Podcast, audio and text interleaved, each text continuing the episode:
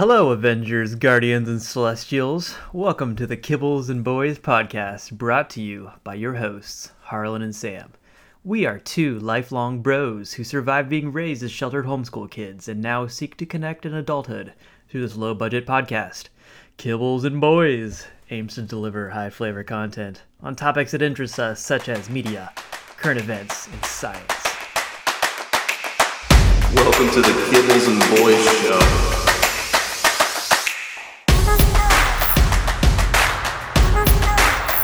Really going to be huge. And I am burdened with glorious purpose. You'll crunch it, chomp it, absolutely devour it. This place is like Dr. Seuss's worst nightmare. Welcome to outer space, class. Today, we conclude our wide ranging discussion on something very near and dear to us the Marvel Cinematic Universe.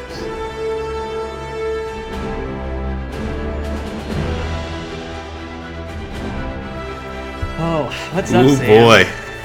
Hey man, I'm uh I'm excited for uh, another episode of doing this with you. This has uh, definitely been a little bit of a break between the last episode and this one uh, for a variety of reasons. Yeah, what has it been? It's So- like, has it been a month? It's been about a month, yeah. I mean, so there was, um, you know, I came down with pretty nasty case of COVID. You had the shoulder surgery, which I know you're recovering from. Yep, got my arm in a sling. yeah, you went to the ER, dude. That was rough.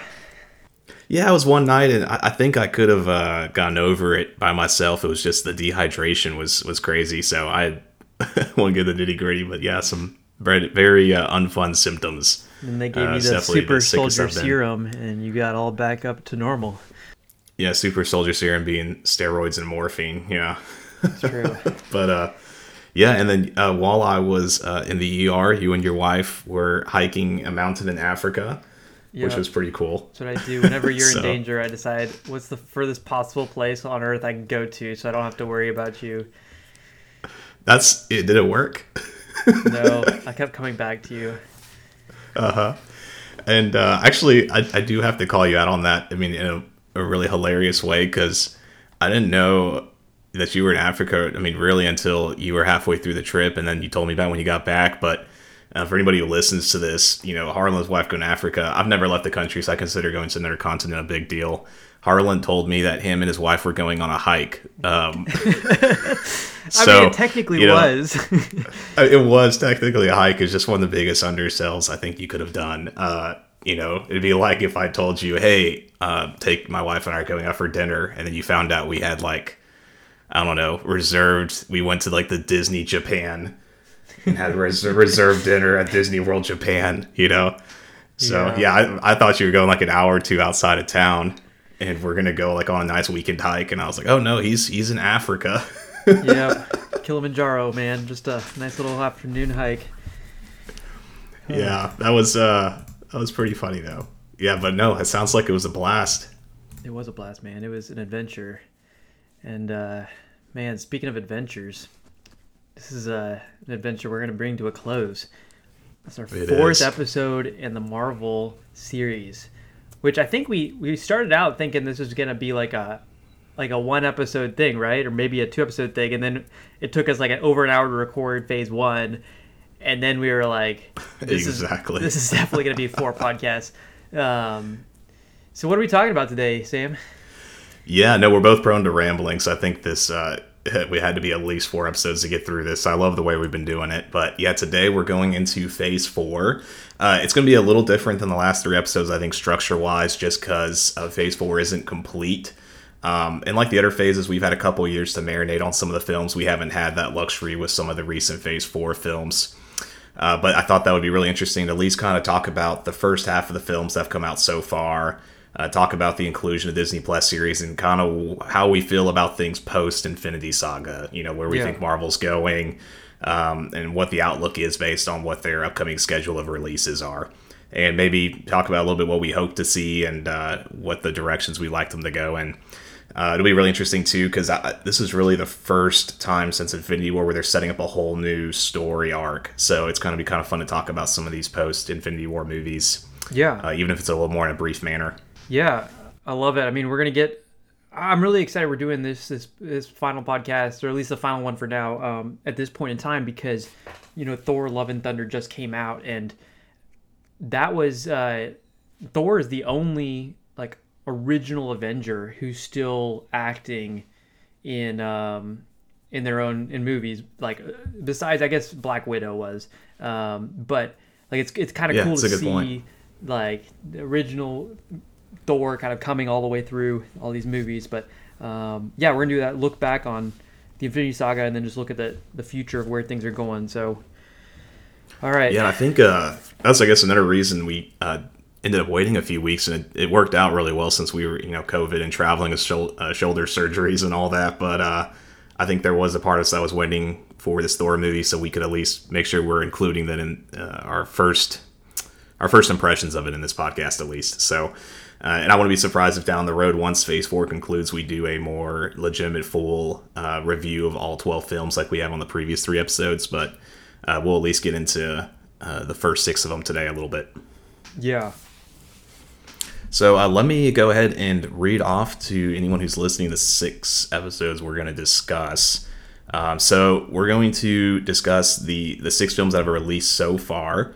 Um, and again, we'll, we'll go into the future of the MCU as well and what our thoughts are on that. But the six movies that have been released so far that we'll be discussing today are Black Widow, uh, Shang-Chi, Legend of the Ten Rings, Eternals, Spider-Man, No Way Home, Doctor Strange, Multiverse of Madness, uh, and Thor: Love and Thunder. And then we may touch a little bit on the uh, Disney Plus series as well. yeah. I mean, um, I think we should dive right in. But right before that, I mean, I I was kind of uh, kind of captured by um, some stats that that came up when I was doing some research, which was uh, you just mentioned the TV shows. So, man, Disney's pushing out content at a breakneck pace, and you know, we we talked about when we were watching these films back in um, the early 2010s, we'd have to wait um, a year plus to see a film, but now you can see um, th- these Marvel characters everywhere on Disney Plus. Um, I think that the the stat that caught my attention was that uh, to date, um, over 30 hours of TV streaming content that is Marvel related has been released, and I believe over 15 hours of movie content has been released. So you're sitting a little over 45 hours of content, which, to put in perspective, the entire Infinity Saga, phase one through three, was, I believe, just shy of 50 hours of content. So we're only about halfway through phase four, and already it's dwarfing the uh, previous phases in the amount of content that's coming out, which um, some people may love it, some people may hate it. Uh, I mean, what do you think about that, Sam? Before we, we dive in, I That's hit that's a that. super interesting fact. Actually, uh, did not know that until you mentioned it. But I mean, it makes sense because with the you know with the Disney Plus series having you know six, I mean mostly six episodes, but some of them having eight to nine. Uh, you're getting just way more content on these miniseries thrown, you know, of actual Marvel content uh, put into the phase. Yeah, I, I'm a little torn on it. I, I do think. Um, I mean, of course, I was super excited to see Marvel boost like their their big box office budget movies to you know two to three films a year when that happened. Um, I do think to an extent the Disney Plus series have been coming out, you know, in such a high rate that I do think there's been some quality control and scripting issues uh, that I have with them as as far as they come out. But uh, overall, I think for the most part they've been enjoyable. Um, they've all been fun to watch. I don't know if there's any I would consider to be you know a masterpiece or that you know absolutely uh, hit the home run, you know, hit the landing. Uh, but I know you know for me so far, you know the favorites have been WandaVision and Loki. Um, I actually did surprisingly enjoy Hawkeye quite a bit as well. Uh, but I think you know WandaVision and Loki have probably been the two best Disney Plus series released so far, in my opinion, at least. Yeah, I mean, I would agree. I mean, mainly because those are the only two I've actually seen. I've just kind of uh, skimmed the other ones and seen an episode here and Yeah, there, or just read uh, Wikipedia entries. It's just so much content, man. I, I'm, and we'll we'll talk about this a little bit later. But my kind of gut reaction is that uh, right now I feel like we're at a little bit too much saturation of content, and I, I'm worried. Mm-hmm. And this is kind of maybe going to fit my greater theme of the direction of Marvel, which is I'm worried that we're we're oversaturating the content to the point where it's eroding the quality of the Marvel Cinematic Universe. So um, Yeah, I don't know what you think about that, but I kind of agree, and that's actually what I was literally going to ask you. Kind of the same question, a different wording is: Do you think the inclusion of all of these Disney Plus series are potentially, you know, because you know you have like Kevin Feige and this uh, group of people that are helping oversee the movies to an extent. Do you think all of these Disney Plus series coming out are potentially hampering the quality of the big budget movies that are being released in theaters? I don't know. It, my and this is where I'm going to say my, my gut reaction is, is gonna is gonna be yes right now because I just think we are throwing too much chaos. Um, and if I could maybe sum up my feel for the entire uh, phase four so far is just this kind of lack of direction that I feel like Marvel is is uh, suffering from. Like when you're in the Infinity Saga, you have this clear cut direction of uh, the Avengers forming and moving forward through conflict, and then ultimately moving in a direction that is toward the inevitable battle with Thanos. And I'm just um, seeing this content that's been shotgunned out and, and all these movies that kind of have disparate themes but no coherent direction. And I'm like, well, how is that really helping push things along? However, I do like the fact that this uh, these TV series do give a unique opportunity to try out interesting things. Um, you can kind of you can kind of experiment like with the what if series um, and try something that's kind of crazy, and then if it falls flat, it doesn't necessarily impact the um, the broader universe, which I do think that's pretty cool, and I hope to see more of that moving forward. Yeah, you know, and I did actually want to briefly touch on that too. Uh, go ahead. I'm going to list out all of the Disney Plus series that have come out so far Yeah, in uh, order. And so there's been WandaVision, The Falcon and the Winter Soldier, Loki, What If, uh, which I know you saw some of that one as well. So I know you know Loki, WandaVision, and you saw some of the What If series. Uh, then after What If, we had Hawkeye, Moon Knight, and then we're currently wrapping up Miss Marvel. And then coming up, I guess later, or not too far, about a month from now, here in August, we're going to have She Hulk, Attorney at Law. So, um, yeah, I, I think there's some of these have been pretty fun. My favorite thing about the Disney Plus series, so even though some of them I haven't been, um, like I said, they've all been enjoyable to an extent, but some of them haven't been as good as I thought they could have been. I do think what I love about it though is it's a really great platform, like you're saying, for them to do a little more uh, in-depth character building, and they can really bring in some of those more third-tier characters that they may not feel confident giving a full-budget blockbuster movie for. Uh, so, like the fact that we've gotten characters like Moon Knight on screen, and that we got an animated What If, and For that sure. you know Loki got his own series. I, I really don't feel like Loki would have been greenlit for his own movie personally you know, despite how popular a character he is, I think he worked really well as a Disney Plus series. So, you know, I know we're going to briefly talk about these, but I think that was kind of my. I think WandaVision's probably been my favorite if I had to pick one, just because it was very unique. Uh, I love the way they did, you know, just the. I guess just all the build up to it and all the mystery and all the discussions I was reading online between episodes. There was a lot of hype on this one, and I thought it was just a very unique project, which I love seeing Marvel do. I think it was one of those things. Unfortunately, they had so much fun building it up and leading to it, and all these little Easter eggs, and then the conclusion felt very standard Marvel. I guess in some ways there wasn't uh, Yeah. anything too crazy or long lasting for the MCU in the conclusion. Yeah, yeah, I, I definitely agree. I I like WandaVision was um, very unique, and I like to see that kind of level of uh, experimentation. Um, I think just to clue people in on, on the ratings, we're we're not planning to rate the TV shows right now. We are going to rate the standalone films. Um, but we'll probably talk a little yeah. bit about the uh, the TV shows and kind of some of the pros and cons with them. I think that you hit the nail on the head with WandaVision. It was it was unique. It was pushing the envelope, but it did kind of fall flat at the at the ending um, or the finale, if you will. Let's dive into Yeah. those those standalone films. Um, we might not spend as much time as we did in the previous podcast for the the phase one through three, um, but we do have to spend enough time to give each one a rating. So, um, Sam, Uh, you want to you Yeah, want to kick us off with the what's the, the the first phase four film we saw? When when did we see it and what was it? Yeah, so we got Black Widow. Uh, it, this is an interesting one. Uh, it's unfortunate. It came out July 9th, 2021, after having several delays. Uh, it was supposed to actually come out, I believe, um, in 2020, so it was quite a bit of a delay on this one with COVID and just vast quantities of movie theaters being closed. And even after they did finally release it in 2021, there was still, uh, you know, the box office just hadn't come back um, to where it was. I mean, remotely close to it. So you're going to see that on these box office numbers. I do think in another universe, if Black Widow would come out pre-COVID or had come out, you know, even a year or two later, there may have been um, a much bigger box office for this one. But it was it was made on about a two hundred million dollar budget, so it's a pretty big budget for a solo Marvel film. And it uh, grossed a total, you know, worldwide box office of three hundred and seventy nine million. Um, so in, in, a lot of ways, this one struggled. I do know they probably got quite a bit of receipts from Disney Plus because they did air that. You know, you could for twenty dollars you could uh, buy it on Disney Plus and you know rent it to see essentially uh, while I was in theaters. Uh, but this this one was uh, it's really interesting because if you look at the box office numbers, we actually haven't seen box office numbers like that since Phase One uh, with you know like Thor and Captain America and stuff. Uh, those first movies. So I, I do credit a lot of this to COVID. Um, but you will see on the next few films coming out too that they're they're definitely uh, much lower box office wise overall for the most part compared to a lot of the Phase Two and Phase Three films. So that's gonna be kind of interesting to dive into. But what what are your uh, what's your first take on Black Widow? Yeah, those are interesting, um, interesting uh, kind of comments. And I, probably at the end of this, I want to ask you. Um, get your thoughts on why you think those numbers are lower, but um, kind of put that in the back of your brain for now.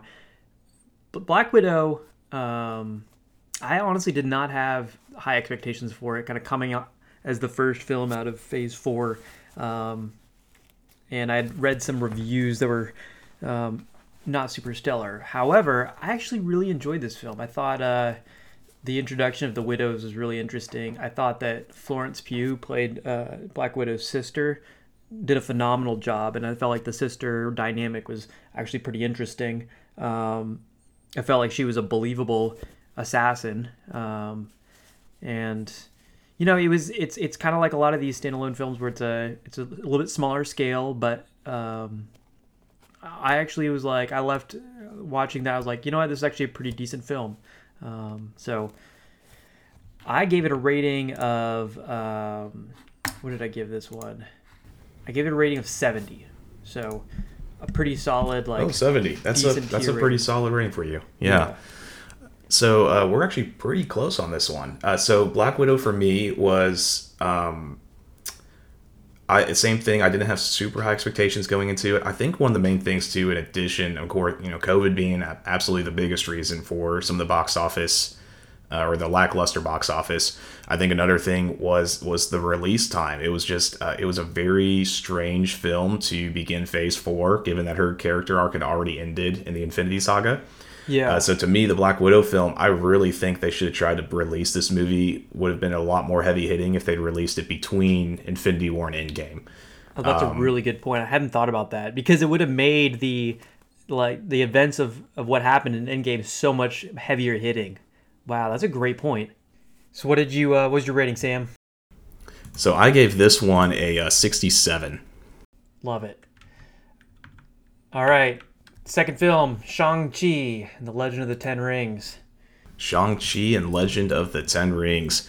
Yeah, this movie uh, was exciting for me. You know, I wasn't maybe coming off of um, you know, I wasn't maybe going with a, a ton of excitement because, you know, as a character I'm not super familiar with. We're getting into some more fringe Marvel characters at this point. But I was very excited because I saw it as the first new character introduction post Endgame. And I, you know, was kind of going with this enthusiasm that we're getting new characters. You know, we're going to start getting this new large overarching setup probably. Uh, so I did want to note though that uh, Shang Chi box office wise was it was kind of hard to find exact figures for this one, but it seems like it was done on right about 170 million dollar budget, um, and it performed pretty well at the box office. It, was at 432 million total. Uh, so you know, a solid performance based on the budget. I do think again this this came out September 3rd, 2021, so you know less than two months after Black Widow. And I do think the pandemic was still affecting some of these numbers a bit at that point. I think we are just now starting to see people go back to the theater and all that. Uh, so again, I think non-pandemic, this movie probably does cross over the 500 million mark, uh, maybe even 600 million. But yeah, uh, not a bad box office. Again, a little more aligned with the Phase One box office. Uh, not too far off from the first Thor movie that way. Yeah, that's. I mean, it's interesting. We're kind of coming out of um, pandemic, and and what is Disney doing? There, um, there's full throttle pushing pushing content. So it's interesting to see that yeah. um, their numbers aren't quite as good in there, but their their uh, response to that is, hey, let's just throw more um, content at whether it's Disney Plus or the theaters. So, man, Shang Chi. I mean, I, I want to hear what you have to say, Sam. But my overall reaction to this movie is just it was bland. It was a decent character. Um, I liked some of the fight scenes. Um, it was kind of cool some of the uh, elements that harken back to Iron Man three um, with Ben Kingsley and then the Mandarin character, but I didn't see a ton of redemption in that thread. And the uh, end fight scene, I was just wasn't emotionally invested, and it, it partly might be because I'm still kind of coming off of um, Infinity Saga, and I'm like, okay, here's a new character, um, maybe not really ready to accept a new character into this already saturated uh, world, but man, I, I, gave it a rating of 66 because of just did not impress me and did not uh, warrant enough in my mind to kind of push above that 70 um, rating mark, which I kind of consider like a baseline average for my films.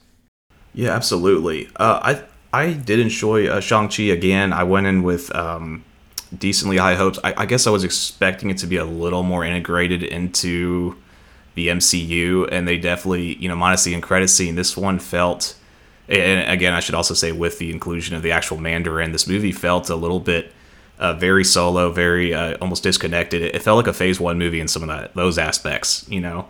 Yeah. Um, and it didn't. There wasn't a whole lot in it that was, you know, building. I felt like that was building up or leading over to whatever Marvel's next massive event was going to be. You know, whatever their lead up is. It, it did feel like a pretty individual, you know, individual movie, and I didn't feel like it moved things forward very much that way. But I thought it was a, a really solid origin story. Um, I thought uh, I, forget, I forget his name, but I believe you know Shang Chi's father played a pretty solid villain. There's definitely an emotional element there. Uh, you know, with you know fighting your dad and you know him wanting his wife back and all that. I did enjoy that. Yeah. Uh, again, I thought the action sequences were pretty solid. We didn't get to see a ton of great hand-to-hand combat scenes, and you know, for several MCU movies, so that was pretty fun to see. Uh, but I agree with you. I thought it was a, a solid Marvel movie, but uh, wasn't a masterpiece or anything like that. Uh, I did give this one a higher rating again because I thought it was a great origin story. I thought it had a pretty good villain, um, and it did you know make me excited. I actually was excited to see more of Shang Chi after this movie, uh, at least for me. I, I, gave this one a seventy three. Seventy three. Yeah, you know, and I'm, I'm the same boat. You know, um, while I was maybe a little harsh with my my rating, um, I'm excited to see if if they can. Uh, where they're going to take that character. So there, there definitely could be some redemption in, in, in my mind for kind of seeing that Shang Chi character join a kind of next generation Avengers squads. We'll we'll, uh, we'll see where it goes. For sure. Uh, let's move on to the next one here, uh, which is uh, going to be pretty crazy. Uh, so uh, this is going to be Eternals. Eternals. This this one, this is going to be an upset. I, I honestly feel like uh, I definitely enjoyed this movie more than the general audience. So I'm going to start off with that before uh, people start throwing stones at me. By people, you mean um, me? yeah. So this one was done on about $200 million budget. Um, it was a two and a half hour movie introducing 10 new characters that are, you know, even I consider myself a pretty hard MCU fan, and even I know so little about the eternal So this one was kind of interesting for me because I'm going in with uh, not super high expectations, you know, and I don't have a whole lot of character reference to go off of. Like, I guess the best way for me to put this is if I went into an Iron Man or Captain America movie and they did something that wasn't, um, that didn't, you know, flow well with the character from, you know, that I know from the comic books, I would be upset about it because I know what those characters are, but they could kind of do anything they wanted with these characters because I, I had no reference point for them, if that makes sense. Yeah. Um, but yeah, this movie performed decently. It was yeah again two hundred million dollar uh, budget. It did receive really mixed reviews, and again, it came out November fifth, twenty twenty one. So I do think we're just now starting to see theaters ramp up again, uh, which we're going to see talking about our next movie. Uh, but this one just crossed that four hundred million mark. Uh, so again, you're seeing really more of a phase one box office. Uh, again, I think without pandemic it's a little bit higher, but I do think this one is. I, I really don't see a, a, scenario where this one crosses the 500 million or 550 million dollar mark. Right. Uh, just because of it being such a fringe team and because of the mixed reviews it got. But uh, yeah, what are I know you had to muscle through this one and you didn't see this one in theaters like I did, so uh, I want to hear your thoughts on it before I uh, give all of mine. Yeah. So um we mentioned earlier I just had shoulder surgery, and I kind of joke with Sam about what was going to be more painful watching the Eternals that are going through shoulder surgery. And uh, the one thing nice thing about shoulder surgery is that they give you a uh, a lot of drugs and sedatives to get you through the pain. Uh, I didn't have any of those when I was watching Eternals, so uh, it, it was it was funny how much of a struggle it was. Uh, even though I had uh, time off of work to uh, finish this film, I kept like starting it. Uh, and it's like a three-hour film almost, or two and a half hour film. And I kept starting it, watching 20 minutes, um, getting bored or disinterested, and then um, finding something more entertaining to watch. And I actually finally just muscled through it. Uh, actually, um, this morning. So uh, uh, it definitely was a, a forced pill to swallow for me.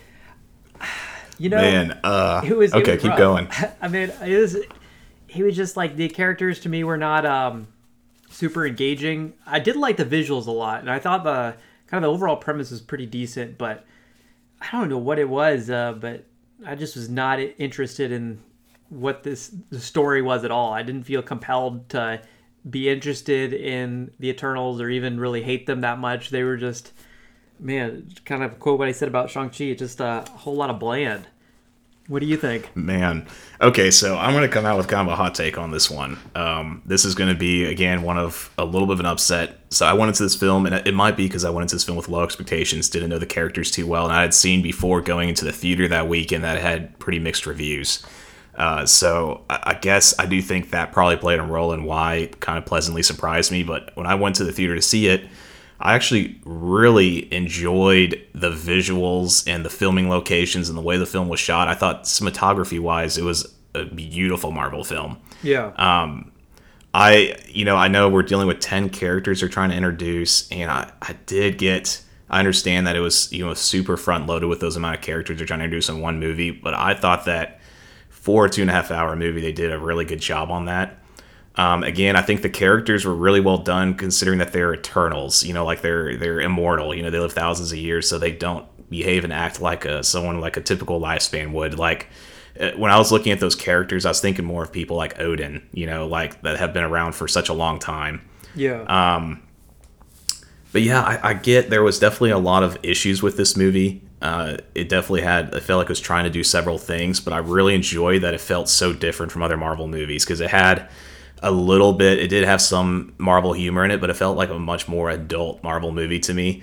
And Yeah. it felt like it was a change from the MCU in a lot of ways. And it, it handled some very existential questions, uh, in my opinion, that it asked some very adult questions. And I appreciated that. Like, even though they maybe didn't you know hit the you know hit it on the head perfectly um or it you know devolved in some areas i was like hey this is crazy that they're going into such you know these deep asking questions in an mcu movie and for whatever reason a lot of the character story arcs like really connected me, with me like the whole you know some of them portraying um oh shoot was the sentinel's name you just watched it i don't know if you remember the sentinel's name but like, a- um, uh, is it it- Ajax? Ish- Ishram. Ishram? not Ajax. Yeah, Ishram or whatever. I'm Yeah. probably butchering the name, but I, I thought it was really interesting having their most powerful member, Ikaris, be, uh, you know, wanting to, you know, basically stay loyal. Like he was almost like to the point of like being a religious fanatic about it, and then the rest of the team kind of, you know, realizing like, hey, it's, it's just sometimes the price isn't worth it. You know, like even though these Eternals do need to exist, they were actually looking at what was being lost on that planet.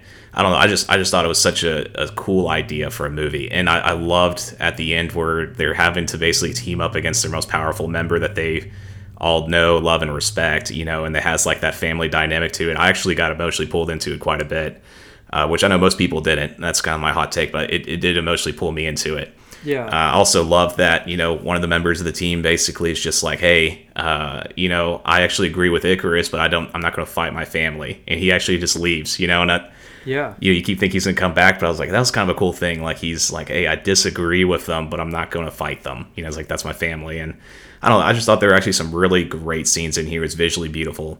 I know I'm rambling right now, but that's just to tell you because uh, I, I I gave this one. I'm going to tell you my rating. I gave it a 74. Wow, that's, Um, that's very uh, generous. You know, um, I actually really appreciate all the stuff you said, and as we you were kind of mentioning these bullet points, I kept kind of increasing my uh, my rating.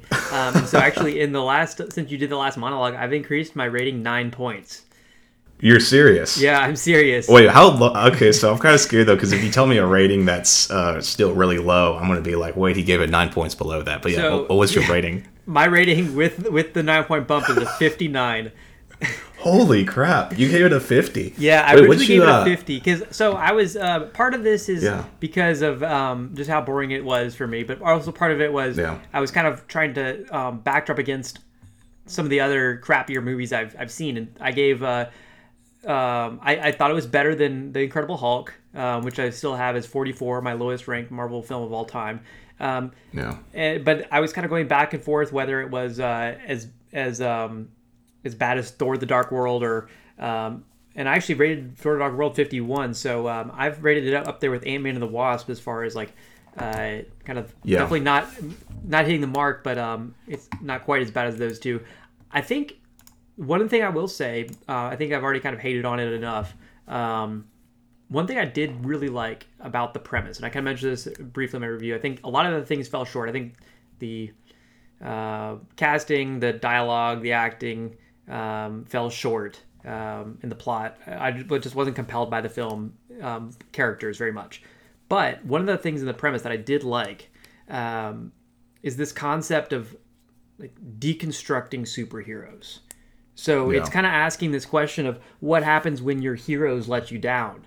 Uh, when you have like Ikaris, who is like kind of supposed to save Earth, but then they're like kind of turning bad. And I think this is kind of a trend we're seeing in, in Phase Four, and just superheroes in general, like with the um, the Amazon Prime show The Boys, where you see like, oh, what happens if like your superheroes aren't altruistic? Like um, you're kind of seeing that with the Eternals. Like these are like all powerful creatures that um, don't necessarily always act with the best intentions and then so it's kind of interesting. it's setting up these interesting questions to your point about um these existential questions you're setting these interesting questions about what yeah what happens when the people that have all the power kind of let you down and don't act, operate in in the the best um, possible ways and i think we're going to see this this theme continue in when we talk about doctor strange 2 where like the main villains of that movie are avengers so it's like you're you're watching kind Yeah. of this crumbling of your um your heroes are letting you down like it, we've strayed quite a bit from the um like captain america who's like the benevolent hero who's like always going to be looking out for the best interests of the other people and all of a sudden you're kind of introducing these flawed heroes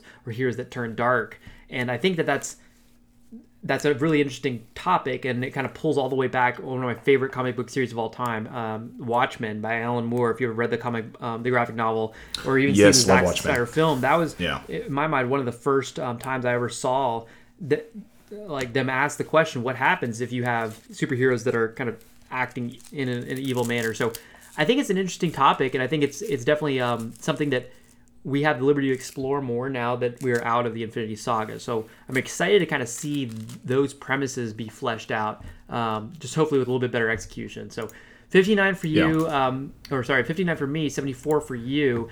Um, that is Yeah. actually our second biggest delta. A fun fact in our, I ex- I expected that. Yeah, and it, I think most people, you know, who listen to this or the general audience are going to would give it a rating extremely similar to what you have. Um, I know I'm an upset on this, but like I said, I for whatever reason it just clicked with me much more. Even the people that I went to go see it with were like, "Oh, it was good," or "It was okay."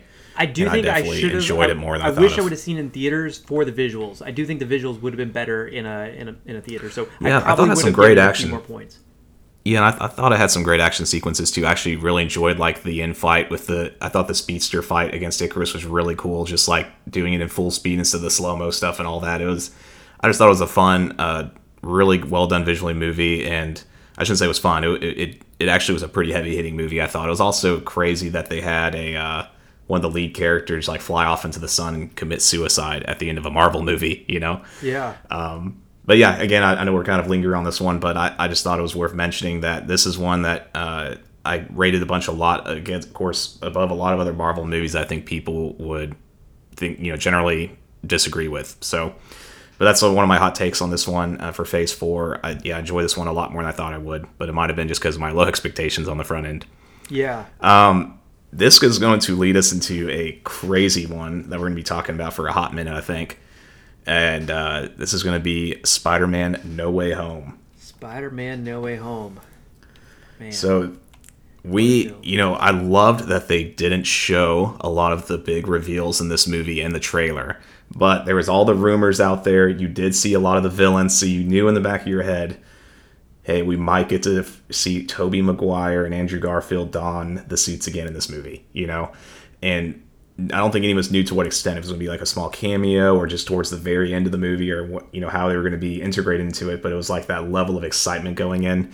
Yeah. Uh, I don't think I have been this excited to see a Marvel film um, since the Avengers movies. Honestly, uh, since because you know I'd, I'd say Endgame, Infinity War, the first Avengers movie. Uh, as far as like hype goes, I'd say this one was up there with that, just because of so much nostalgic factor. Oh my gosh. Uh, well, you talk about you know we talk about us being uh, sheltered homeschool kids. I think that's uh, like a nostalgia factor for me too because Yes. growing up I was uh, age restricted to see some of these uh, some of these action movies. Um, most notably uh, Wolverine. The uh, the old parents wouldn't wouldn't let me see I that remember until that. I was uh, that was a battle. Yeah. I think I already had facial hair, but um, yeah, it was. Uh, for some reason, Spider-Man, I guess, fell through the cracks. Apparently, um, uh, a kid who um, stumbles into gamma or stumbles into ra- radiation by a, uh, a radioactive spider and then shoots webs out of his arms is somehow a uh, like a, a, a solid uh, moral uh, um, example for a young homeschool kid um, that my parents checked checked the box on. But I just remember Oh, getting man. the uh, the old Sam Raimi, uh, Tobey Maguire. Um, uh, like DVD box set and watching those. Yeah, the box set. over. Yeah, I remember Um, that. and that, that was like man those were looking back those films had have so many flaws but i can't help but smile every time i see like clips and uh, portions of those films even the spider-man 3 the infamous uh, um, craziness that that film had but man watching Tobey Yeah. Maguire on the big screen it was it was arguably one of the um, the first kind of franchises that really threw a lot of money at the production. Like I think Spider-Man Three had um, an insane amount of money in Yeah, two hundred fifty million dollar budget, and even the ones before that, I think were you know around the one forty to you know one sixty mark or whatever. So Which they were all high budget movies. 2020, you 20, 2022, like that's kind of commonplace to throw that much money, those hundreds of millions of dollars at a superhero film. But back in like the early 2000s, that's not commonplace. It's kind of risky because what happens if it falls flat um, and, and you don't get your return back? So yeah, so the the hint that uh, Tobey Maguire is going to be um, coming into this film, man, that was that's super exciting. And then not on, only that, but then you have uh, characters like uh, Doc Ock and um, man, the uh, yeah, Green Goblin. Green and, Goblin, Uh, yeah, I yeah, don't- William Dafoe's Green Goblin. That's oh man. yeah, it was it I- was kind of insane. I have a uh, quick story too. It's funny that we're talking so much about the original Raimi trilogy, but it, it's funny that Raimi, you know, Sam Raimi is such like a, you know, he's known for his horror movies, and then he directed, you know, this campy, fun Spider-Man trilogy in the two, you know, early two thousands. And uh, really fun fact for you know you, I was kind of the same way growing up, where I wasn't allowed to see a lot of you know anything really past PG rating, and my family really never went to the movie theater growing up. But for whatever reason, it was the same as you. Spider Man came out in theaters in 2002, and that's actually the earliest film I can remember seeing in theaters. I know I'd gone to the theater before that, but as far as memories go, I got to see that movie in the theater, and I remember it was like this huge, massive ordeal, and I still remember like the excitement of my whole family going to the theaters because we hardly ever went and sitting down and getting to see a PG-13 movie, and it was just it was a blast. so it's crazy. that's there's a lot of nostalgia for this franchise for me too. So um, let's go and dive in though. And what, what are your uh, what are so? Oh, you know what? Let me talk about the box office on this one. This Yeah, one yeah. is crazy. Okay, so you're going to. Uh, this one is shocking. This one was done on a two hundred million dollar budget. Uh, it made one point nine billion dollars. Holy crap! It is the third highest grossing MCU movie in the entire MCU. And, and I want to say it ranks like uh, number six or seven. I think total like worldwide ever all time ranking. I think is number six. Now I'm going to throw a crazy fact out here for you though. Uh, just I want to talk about this because uh, just how big and how much draw this movie had. Um, and this is, by the way, this was December seventeenth, to you know, twenty twenty one.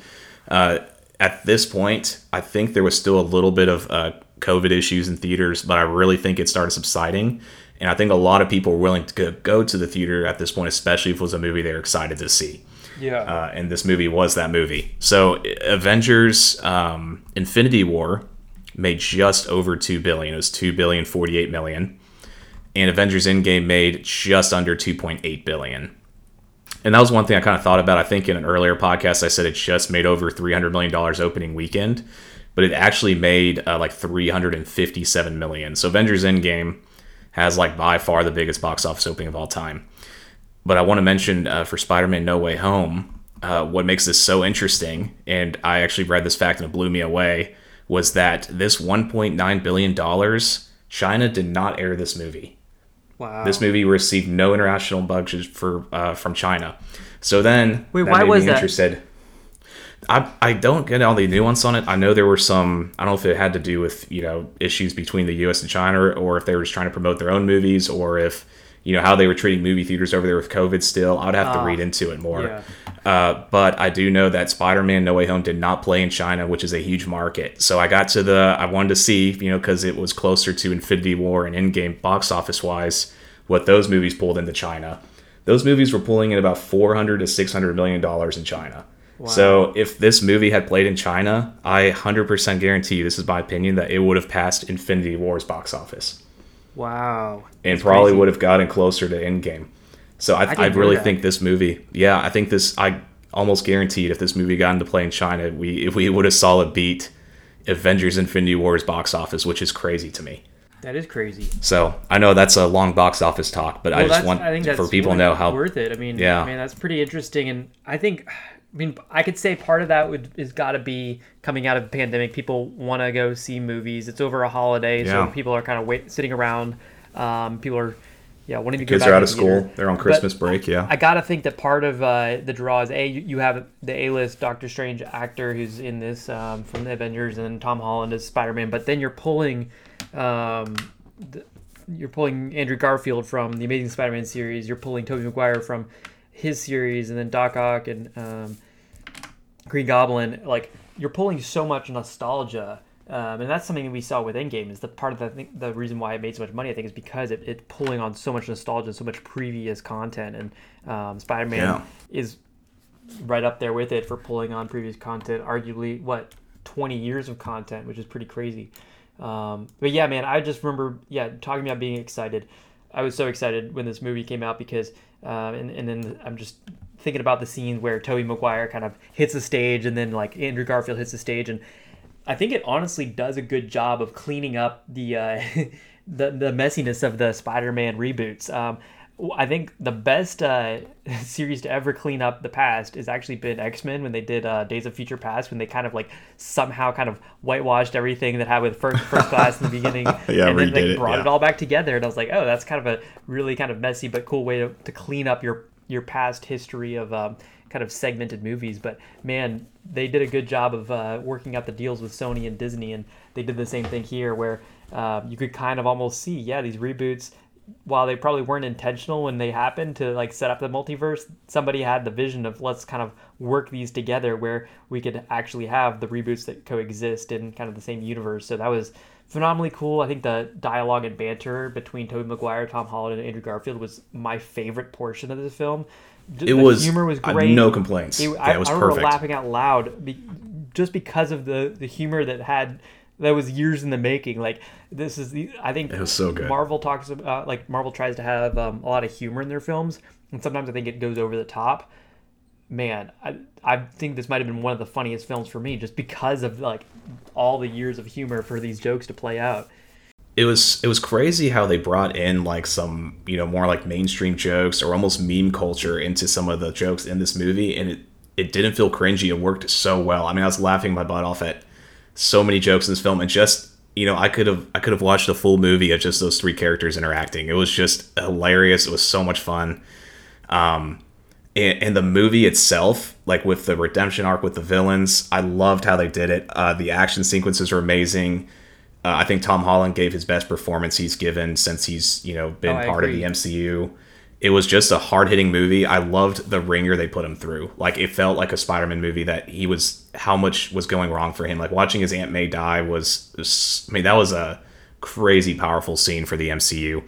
And, and I know this is a Sony produced movie, uh, so you technically Sony just but part of the MCU. And I just was shocked at uh, how good it was. Um, yeah. I, I think I will say there's a couple things I have to critique about the movie, and we've I think talked about this in the past. There's a couple little things that uh, do. I subtract a few points from almost a nearly perfect movie. Uh, almost all those things being in the first act. Yeah. Uh, there are definitely quite a few things in the first act to make this movie happen. I understand that there has to be some very convenient plot points. Yeah. But I think they could have found other ways to make it happen because it was like really like it, some of it was such a big stretch, you know, uh, like all the different characters coming into worlds at different timelines to make it work. Um, I thought the one of my biggest issues with the movie was how Doctor Strange just felt so out of character. Oh my god! Uh, Horrible. and I think that was probably one of the biggest things I'll subtract points on the movie was just because, you know, he was such a cool character in the, um, you know, Infinity War and Endgame movies. And then in this one, he kind of, he just felt so out of character. Like it, it almost didn't seem like the same Doctor Strange. It really wasn't the same Doctor Strange. Just, you know, there wasn't any thought process. Some high school kid asked him to do this, and none of them thought it through. He just instantly is like, "Yeah, I'm going to cast this world-changing spell." Yeah. And, and the spell itself just seems like such a powerful, broken thing that it's like, oh, if you knew the spell, there's other parts in the MCU where this spell could have been applied to save a lot of lives. Like this spell could have been used in Infinity. So that's my issue with it is the spell that they use to get this movie kicked off, or the stuff they have Doctor Strange do power set wise, kind of breaks previous movies. Um, in my I opinion, so I was agree. really hoping, and, that was my biggest issue with this movie. I, I hate when that happens. Is when you um, use a plot device in a movie to push things forward, but that plot device breaks continuity in previous movies on where things could have been fixed easier. Um, I could not agree more. So- I think that like this this uh, travesty, and I'll call it travesty because I think it's that bad. Um, I'm docking it at least five or six points. It's the reason why I'm not Yeah. giving this movie um, an 80 um, or above. And I think it really erodes Really? the character Yeah. of Doctor Strange. Like it, you look it back on the Doctor Strange character from Infinity War, where he's this calm, calculating, um, kind of logical, rational thinker who's examining all the possibilities and making the choice that is in the best interest of the Avengers and ultimately all of humanity. And then it's a complete about face when he's um, he's acting off the cuff, kind of whimsical. He's acting stupid, ignorant, uh, and not taking into account the uh, broader implications of what he's doing. It makes him look dumb, makes him look stupid. It makes him. Um, it really erodes in my mind the quality of that character, and I think that has repercussions, like you're saying, backwards in time to uh, previous movies. Um, but it also has repercussions moving forward, and I couldn't look at uh, Doctor Strange to the same way, and I probably won't look at um, the way Doctor Strange operates moving forward in the same way because of how bad this first act was. Um, the redemption came when you had all three Spider-Mans together, and once you got Doctor Strange out of it, it was much more enjoyable film. But man, that left a scar. That's a big scar. I, yeah, I really, I would have. I mean, I had no issue with Doctor Strange in the movie. I loved him being in the movie, but I think they should have come up with a different catalyst for this multiversal event than Doctor Strange doing the spell. Like to me, it felt like they had the rest of the movie planned, and they just had to come up with a way to make those characters all come together in the same universe. And it felt very shoehorned to have Doctor Strange do it that way. well, Um, let's the- circle the back sad to part- this. yeah. Well, oh, sorry. You go ahead. Oh, I just wanted to say, I, I think um, minus some of those issues with Doctor Strange or big issues with Doctor Strange's character in the first act, though, anything past that in this movie, I would say is near perfection. I would go that far. I, I really can't think of a whole lot of critiques past those that first thirty minutes of the film.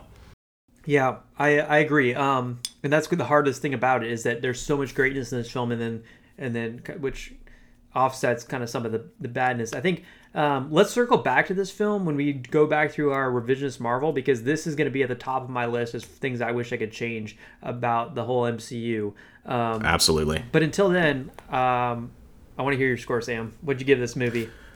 Okay, so keep in mind this was nostalgic. I think the movie was amazing. Everyone gave incredible performances. Uh, the writing in the second and third act, with especially with all three Spider-Man, was was crazy. Uh, I'm going to tell you right now, this would be a 90 plus movie for me if the first act had been handled a little bit better. Yeah. Uh, so I gave it still a very high rating, uh, just because so much about it was amazing. I mean, I was grinning, I was laughing, I was having the time of my life in the theater. Uh, but I gave it an 88, and again, it would be over, be a 90 or above if I felt like the first act had been handled a little bit better. Yeah. No, that's I mean that's a great score. I think I would have put it in um, about the 84 85 range, which is basically kind of similar to how we would rate things. You're usually about 3 to 5 clicks higher than me just based on how you rate Yeah. things. I had to back it off to a 79 um, because of of how bad I felt like they handled the introduction of this film. It's something that I, I just couldn't get erased throughout the film. Yes, it was a, a phenomenally fun film, but I just had to back it off to that um, sub 80 mark because of um, mainly because of that, but also I I still don't find Tom Holland's character and the reasons why he does things super compelling. I think that he, um, yes, it's upsetting that uh, Doctor Strange kind of did this spell in a way that he shouldn't have done it, but Tom Holland, like Spider Man, he's he's kind of has a very childish reason for why he wants to um, conduct this spell in the first place, and I think his relationship with MJ is like, yeah, it's it's interesting and um, it's kind of fun, but like it's no uh, Gwen Stacy and Andrew Garfield when like that that was super emotional. It's no like yeah, uh, a lot more chemistry with those two. I felt yeah, like and as well. even MJ Yeah. and Tobey Maguire, that was way more chemistry um, in my mind. So there are issues I think with Tom Holland, and then mostly issues with the um, with the way they set up the uh, the fraction in the multiverse, which which has so much consequence for the future movies. So seventy nine for me, eighty eight for you. That's a delta of nine. Um, Yeah. One other thing I, I do have to kind of defend Tom Holland on is like he is a high school, and I, I agree with you to an extent. Like he makes, I love that he's a he's someone trying to do the right thing, but he's you know he is still a high school kid at the end of the day who has those wants and needs and desires of like a typical high school kid.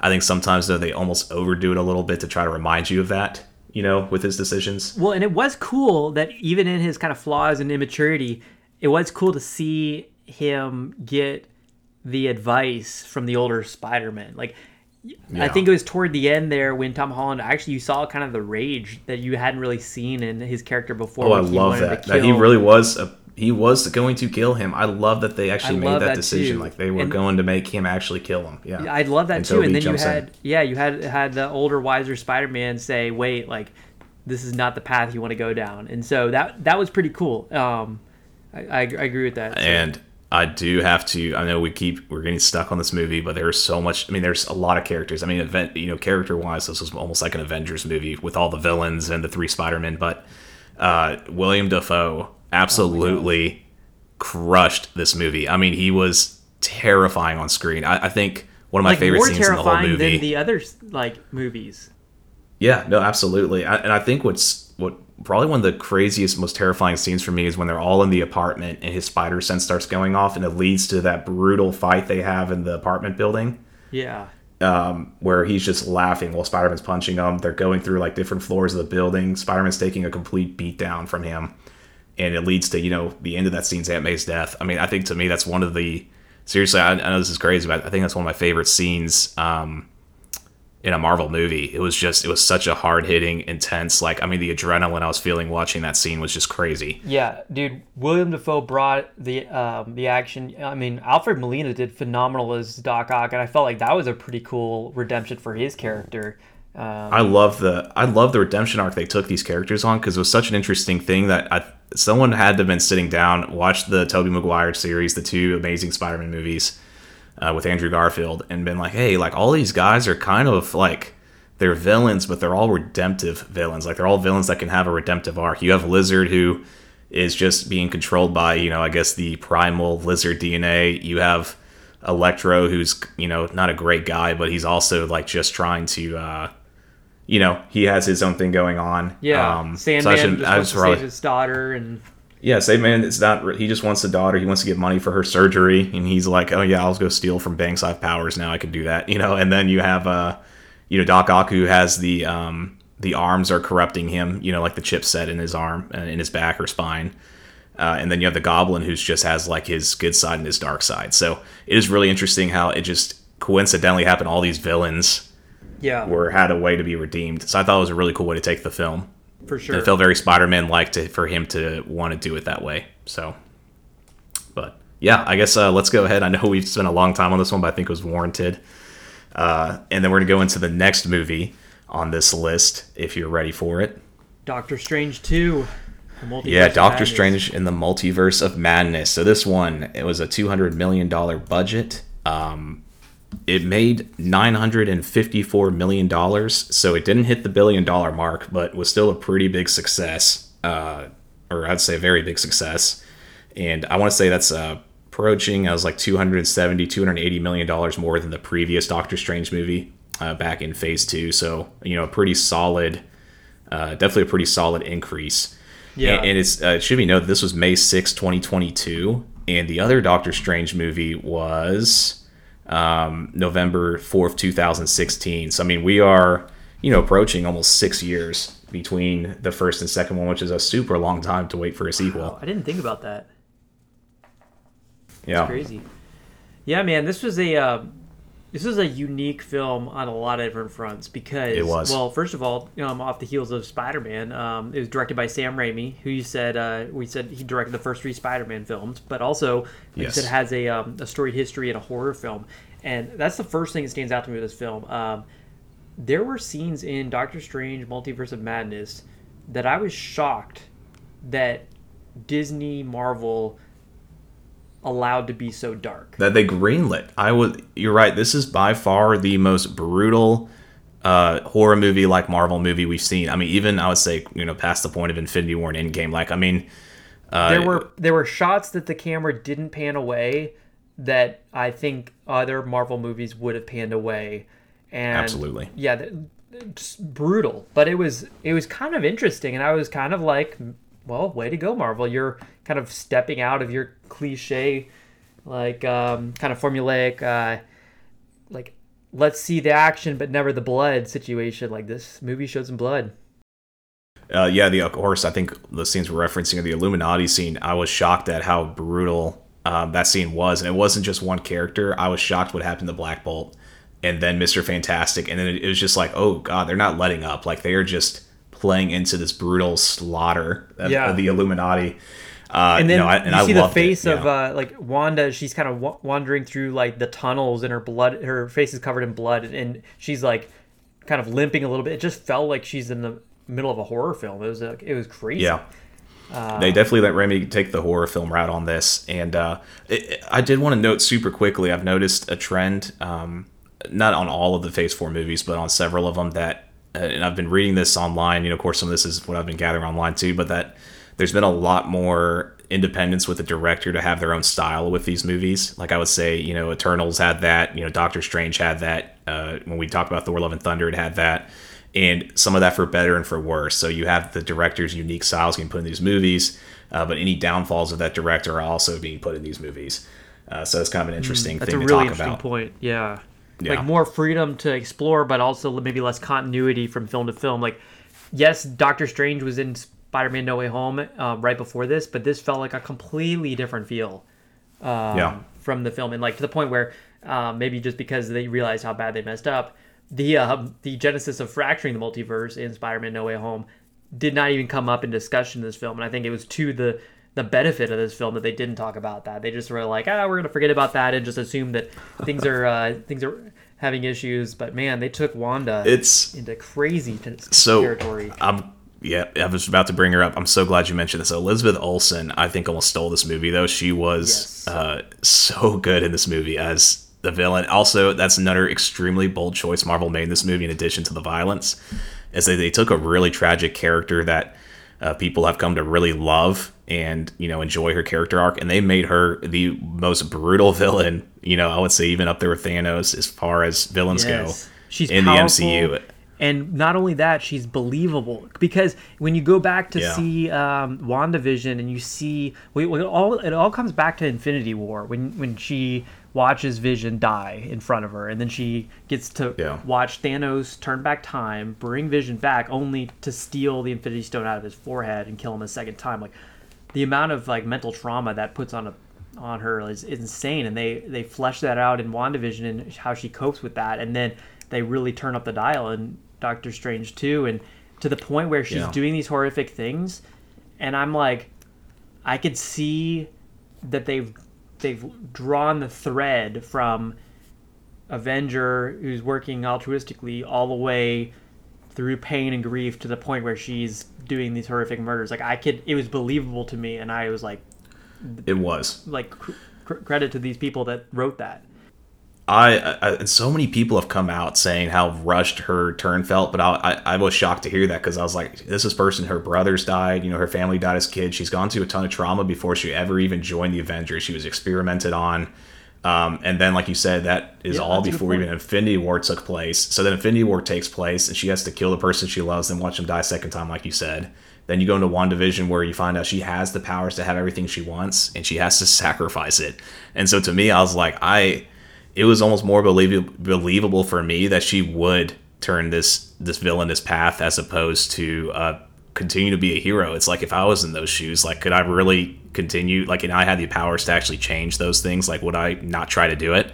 Yeah. And in, in addition to that, this is a huge thing I think a lot of people overlook is they very clearly tell you how much the Darkhold um, corrupts you and how obsessed it makes you. And I think the movie does a great job showing that even with that alternate Doctor Strange, where Doctor Strange is generally a very level headed, very intellectual, powerful person.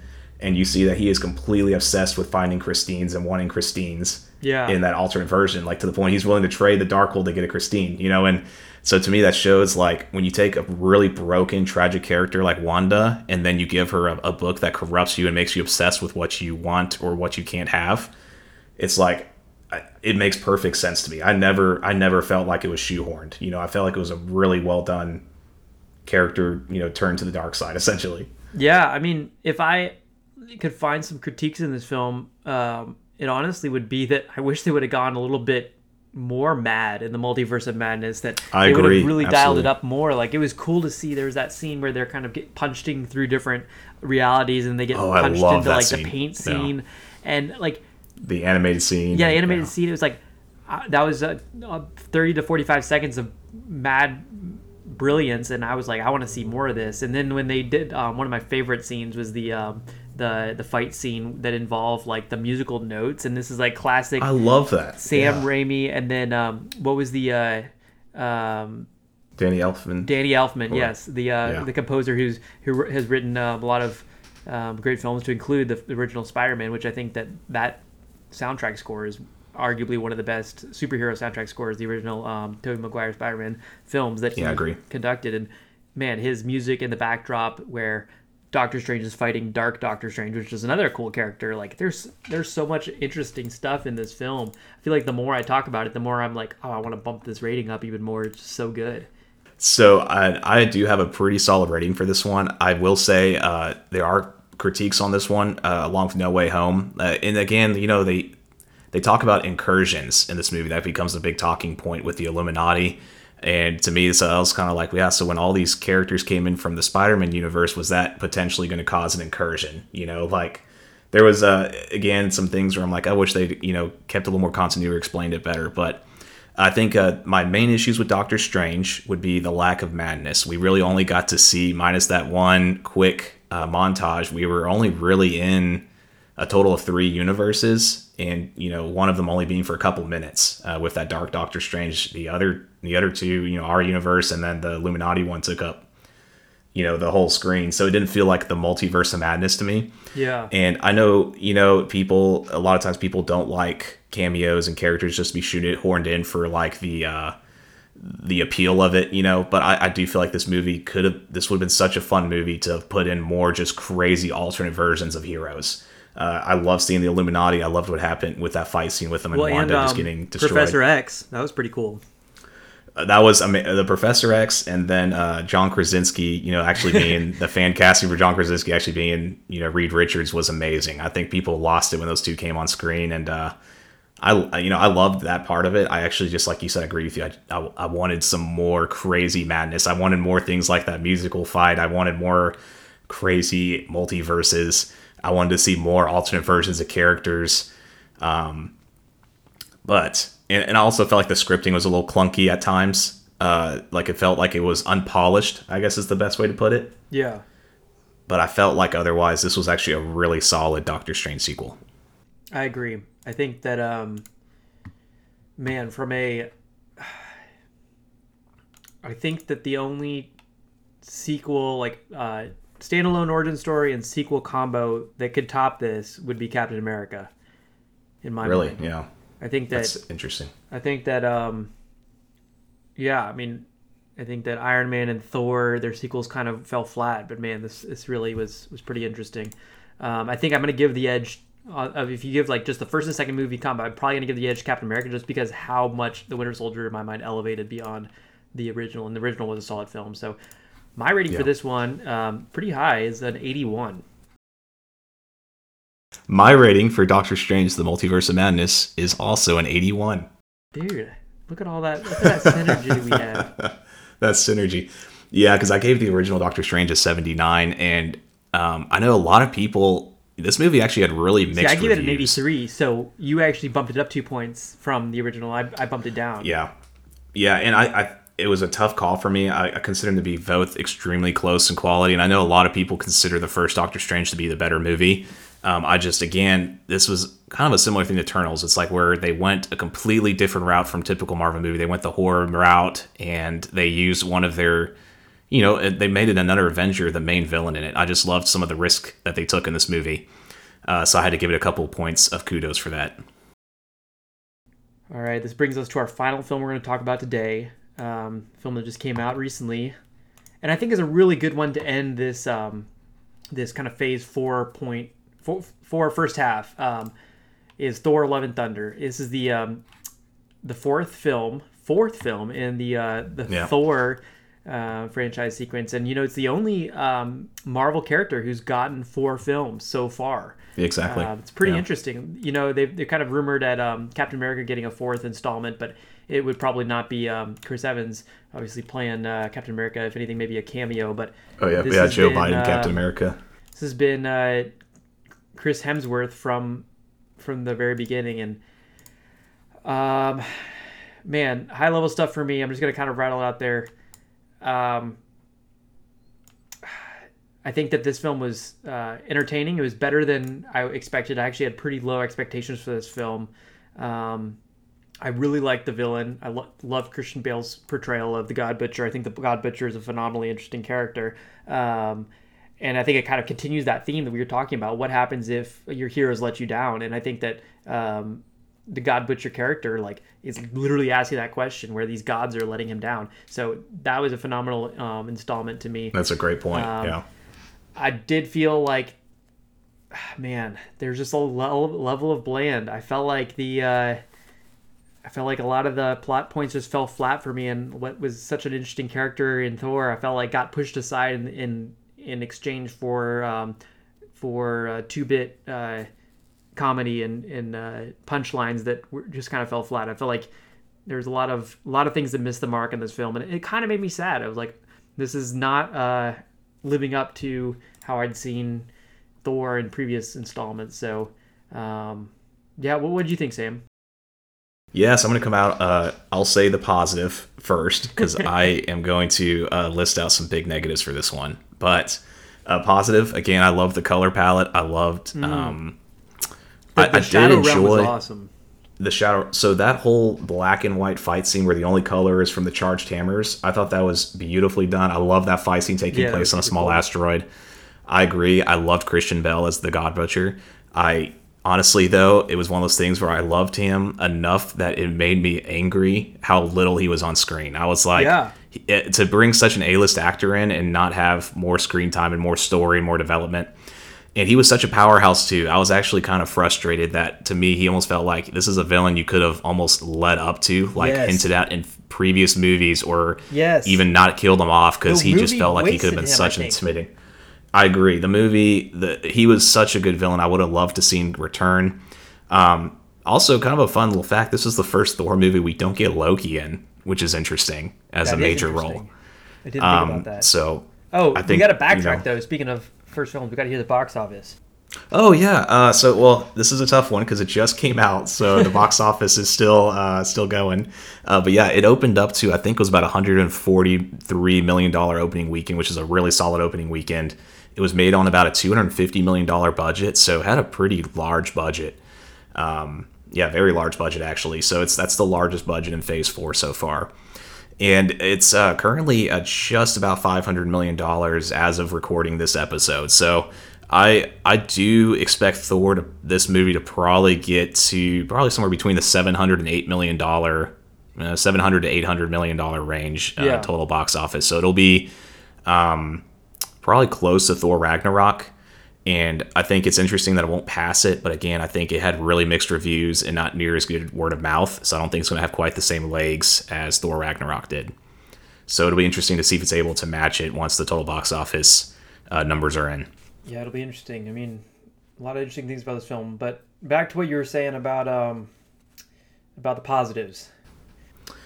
Um, yeah, so I guess another positive I enjoyed was I did enjoy some of the fight scenes. I want to say they were ep- epic, but I, I thought there were some really solid fight scenes.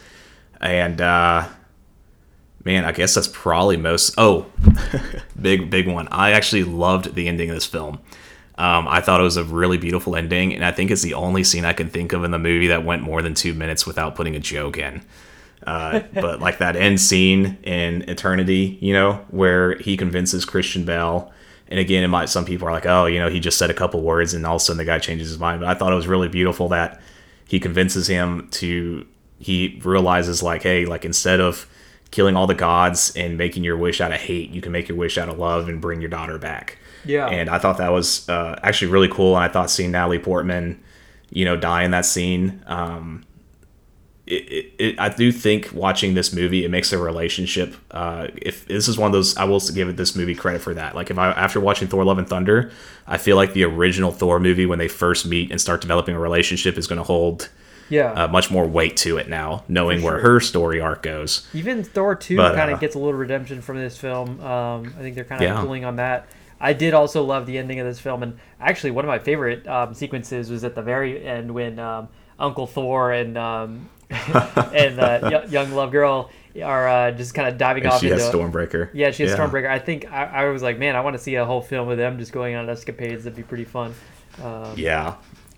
I enjoyed. I thought Natalie Portman was fun in this movie. I think the one thing, um, and I guess another thing I enjoyed is that they both kind of were still shown to have feelings for each other. Like it wasn't Yeah. one of those things where Thor was, you know, fumbling over and she was just like, oh, you know, that's my the old ex boyfriend who's still wanting me or lusting after me. It was, was kind of cool that they were both being very awkward and you could still there was there was still that love intention there, which was uh, I enjoy that they took that route with it. yeah. Um, But my big, I'm going to get into the critiques now, so uh, which is why this this movie is going to take some big hits.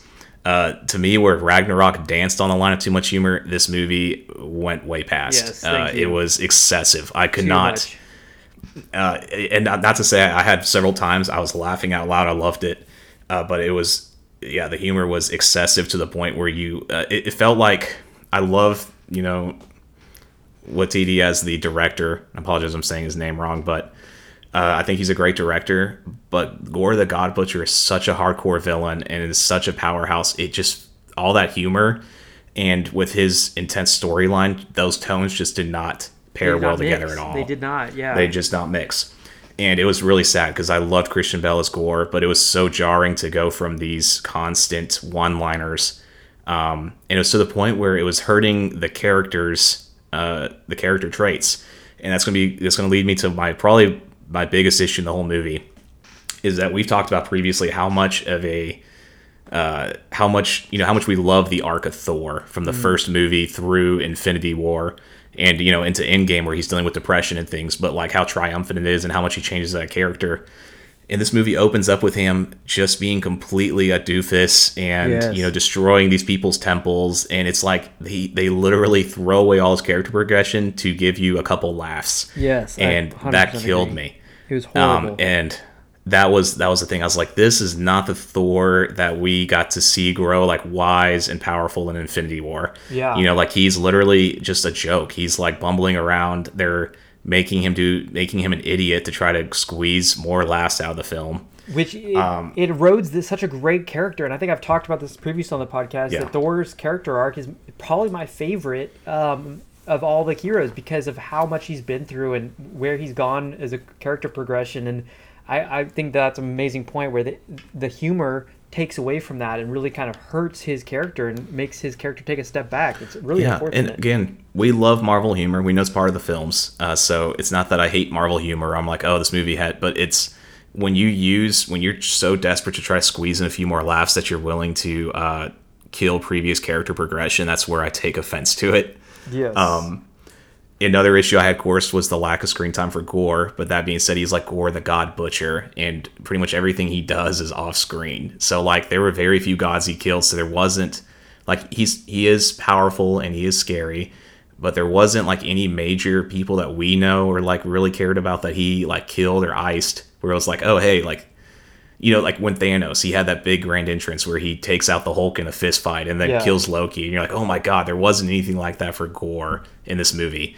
Um, like how crazy which- would it have been for like uh, scene for him to show up and just kill Valkyrie. Like, how crazy would that have been? That would have been kind of cool. Yeah. Or another big one is uh, what if I, I would have loved this is if Gorr shows up to uh, Olympus where all the gods are at and he just starts tearing through gods there. And like it just would have been horrifying you know? I would have been. um, another thing i didn't like was that stormbreaker is able to open a portal to infinity where you can get one wish. That seems like that would have been an extremely useful thing during the infinity and Endgame saga. So again that plays into the same thing. Like doctor strange where it's like these characters are now being shown in phase four to have these abilities or be able to do these things that like hey this would have been really crazy useful uh, during you know during this massive ending to the Infinity Saga. That's a good point. Um, I hadn't thought another thing, yeah, that was a big one. Another issue I have with the movie. I, I know I'm ra- rattling on a lot of things here, but it's like another one that really killed me. Again, it was for the sake of trying to make a really cool, funny scene. Was the end of the movie when Thor goes up to all the kids and he temporarily grants them all his powers, and I'm like, they make it where this is something that he could do, and I'm like, if Thor could do this, why didn't he would have 100% done this during Endgame? Yeah. I mean, he would have given all, or even in Infinity War. What if he landed there in Infinity War, looked at all the Wakanda army, and said, "Hey, you all have now the powers of Thor." Yeah. like they just made it like this thing he could do, and I was like, that is a crazy, I hadn't thought about overpowered ability. Yeah. that they just say that he can do, and I'm, I, I, they have to retcon that somehow because that literally to me breaks so many things in the Infinity Saga. If he can just bestow his power to other heroes at will, because that's.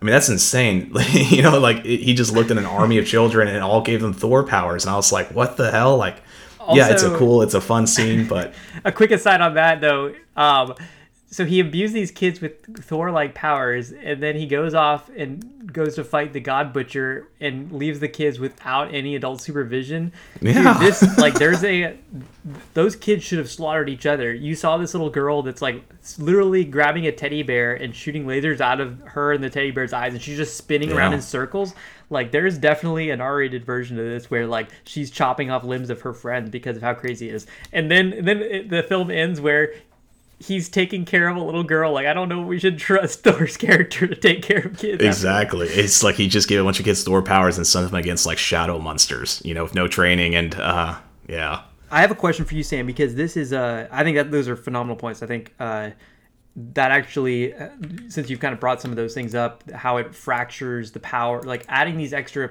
power elements fractures the previous films because why wouldn't you have used that in the past like with the doctor strange spell and then now with like some of thor's stuff one of the things that i saw in this film i'm curious what your thoughts are on it um, so it's it's with the use of the Thor powers, specifically with how um, Thor. Uh, it took him three movies in order to gain access to become the God of Thunder, where he was able to harvest the thunder and like the lightning in his eyes. To me, that was a phenomenally Yeah. cool um, progression where he kind of moved from Thor one, where he was unworthy and he lost his worthiness, to he's like figuring out who he is, and he finally can, at the end of Ragnarok, become the god of thunder. And then you see that like really play out when he's able to be the god of thunder in Infinity War, which is I think one of the best culminations of that whole story arc. But then I was like, wait a second, so you're saying that Jane just like can pick up Mjolnir and then all of a sudden she has the power to become the god of thunder and like use like lightning bolts in her eyes. Like no that took Thor like lots of like personal growth and character progression to get to the point where he could use those powers but all of a sudden she's just using them willy-nilly. Like to me that felt like a little bit offensive because of how um, kind of sacred those powers were and how hard Thor had to work to get those. So I don't know what you think Yeah. about that I uh that was actually one thing even going into the trailer and watching the film I was like this is such a crazy convenience that like the one person that Thor you know dates and meets runs into on earth is able to pick up the hammer but I actually even though it was a little bit of like again a plot convenient point I love that they made the note that he when he spoke to the hammer he's able to give it an enchantment to protect her and you know the hammer's Yeah. interpre- you know interpretation of that was for it to you know because it's not like maybe sentient but like was to give her powers you know? Um so it felt a little weird that like That she was able to lift the hammer but again she wasn't able so i did appreciate that. I, I like that it was more of an enchantment on the hammer that he you know had like had the hammer swear to protect her if he was ever not around. Um even though it wasn't it actually made her condition worse which was kind of funny but it, it you know that aspect of it was great. I preferred that than it being like oh this is another person that's worthy who can pick it up. I, I preferred that it was an enchantment because it would have taken away from cap being able to pick up the hammer Uh, and like you said, it would have taken away from how hard Thor had to work to be able to be worthy of the hammer. So I like that it was more of like an enchantment on the hammer that gave her the ability to use it. Um, so I didn't have too much issue. I was able to see past that point. I also felt like this movie uh, jumped around a lot. Like there was just a lot of things that were just off screen. Like it could have really benefited from another 20 minutes of runtime, Yeah. Uh, especially with most of that 20 minutes being for Gorr. yeah. yeah, I love. I God, I want. I want to. I wanted to see more of them, uh, because I did enjoy the character. But yeah, I. Yeah, What's this one rating? was. Uh, I'm so torn on this one, man, because there are things I liked, and again, I loved Christian Bale in it. Yeah. I'm gonna tell. I'm gonna tell you right now. I have it below the original Thor and quite a bit below Thor Ragnarok. And my main thing is, do I put it below the Dark World or right above it? Oh, interesting. Um, That's pretty low. Yeah, right now I, I'm gonna give it a 64. Wow, that's crazy. That's crazy. I don't know if I've seen you give a rating that low in a while. It's been a while since I've heard you say uh, something in the 60s. So you obviously had some um, some thoughts about this one. I am gonna give it a 69. Um, Okay. so actually a little bit higher than that, but um, still kind of in that D range. Yeah, I gave it one point above Thor: The Dark World right now, which I do think is the better movie. But you have to remember, I'm actually applied your formula to this one because I think it is better than Thor: The Dark World. But we're coming off the husk of this incredible character development in Infinity War and Endgame, Yeah. and we're coming off of his best movie in the entire franchise, Ragnarok. And this is the only character to get a fourth movie. So for me, it's like if Marvel's greenlighting a fourth movie for a solo character, they better have a good idea and it better be a good movie. A lot of the weight is on performance for this. Yeah, I agree. Well, man, we have made it through all the movies for um, for Phase Four first half. Um, I think we want to hit on a few things before we, we tie this up. I think the biggest one, maybe just kind of stepping back, is let's let's take a kind of a broader MCU look back. Let's look at uh, Phase One through Four right now, and maybe include any of the conversation on on TV shows that you want to talk about, Sam. But I'm just kind of curious to hear your thoughts. Like now we are we've been in this uh, this saga for 14 years and, and running. Um, Yeah. what, what are your thoughts right now where, of of the past and then kind of where the trajectory of things are going? Yeah, no, I think uh, I loved. Um, it- it's just it's still incredible to me that we get to be in a universe where these movies and this series got so popular and actually exist. It got made. Like when I look through Phase One through three, all the way through the Infinity Saga, I just uh, it blows my mind that as you know fans of these characters growing up, that we got to see this hit the big screen. Um, so as much as sometimes we critique or hate these movies, I'm you know still uh, just absolutely thrilled that we did get to have this saga. Um, I will say, after Endgame ended, I, I do think there was. I'm still excited to see the movies. I still go to the theater to see them. There was, I think, a level of like, to me, I, I don't know if I'll ever have that same level of thrilling excitement as the first three phases of Marvel. Like you saying, getting to see this thing actually kick off, being in middle school when it started, and seeing it progress to this, you know, this like literally worldwide popular franchise Yeah. um, in our lifetimes. I, I- I don't know if Marvel's ever going to reach that peak again. Uh, you know, hopefully I'm wrong, but I do think you know I'm still excited for Phase Four and and beyond. Uh, but I, I, I just Phase One through Three will always hold that special place for me. I think. I agree, man. And, and you know, like watching Thor, I think I mentioned this earlier in some of these films, it just kind of made me sad because I was like, man, this is a uh, a shadow of what uh, Marvel was for me and for us kind of growing up. But if anything, the fact that Phase Four isn't hitting the mark of the previous phases kind of speaks to how quali- how, how much of a special thing and how quality um, that that Infinity Saga really was. You know, like if they were able Yeah. to hit it out of the park in Phase Four and beyond in at the same manner, it almost would like make you think, well, it was it really that special? And no, like the fact that it's kind of hard to replicate and the fact that they're having a hard time pulling it back to that level of quality is um, kind of a testament to how great it was. I think um, a lot of our ratings for this uh, Phase Four have kind of been hovering in that that high 60s low 70s range where it's a good film we'd go see it but it's not a great film and it's kind of hits a lot of the bland marks and i think um, Yeah. i think we're going to be hitting like i'm suspecting that that's going to be the the status quo moving forward where i'm going to be seeing the next marvel movie that comes out and be like oh yeah that had some interesting elements it was funny it had some cool things but it did not bring me so much excitement and, and and joy that the Phase One through It- Three movies yeah, did. it didn't like change the franchise like something like a Winter Soldier movie or Yeah. Guardians of the Galaxy did. Like- yeah, and go ahead. we may never see like a high 80s uh, like 90 plus rated film again from marvel and like i, I have to kind of be okay with that Yeah, and I'm actually curious. So I, uh, when I look at my ratings from Phase One to Phase Four, they're actually pretty equivalent. So I know it's crazy that sounds like when I look at the movies I rated, uh, I don't have any 90s in Phase Four, but my movies really aren't that far off when you look at the numbers I gave them. yeah Um, but I was looking at Scared by Years. I don't think you have a single film that goes above um, an 80 or hits the 80 mark in Phase Four so far. so i did give doctor strange 2 an 81 and Oh, you did. So that's the only one, right? yeah that got and it's actually 80 interesting because Yeah. i had that at a 78 when we first started talking but there was um I, I there was enough quality elements and not too many errors in that film that that convinced me to bump it above the 80 mark. And I just remember thinking it was super cool how they they kind of pushed the envelope on that film, and I want to see more of that. So I kind of want to reward that in my ratings. But yeah, to your point, like uh, I that's it's hovering at the low 80 mark, so um, it might not be the It's- same level for me moving forward. it's, sh- it's shocking to me though because i will say i think that's a huge upset um, i would say from myself and the general audience is that you put doctor strange above no way home that you gave it a higher rating because doctor strange had pretty mixed reviews which i again i love the movie or i really really enjoyed it at least. And uh, so i was kind of shocked to see how many people were kind of harking on it. But uh, it is crazy for me to see that you rated even higher than no way home. It kind of surprised me too but then it got me thinking uh, the reason why is because i was felt so kind of um, backslapped by how bad the doctor strange first act was in that film. And that kind of brings us to something i want to talk about a little bit which is um, we kind of kicked around this idea of revisionist marvel. What what things would we Ah, change yes. if we could?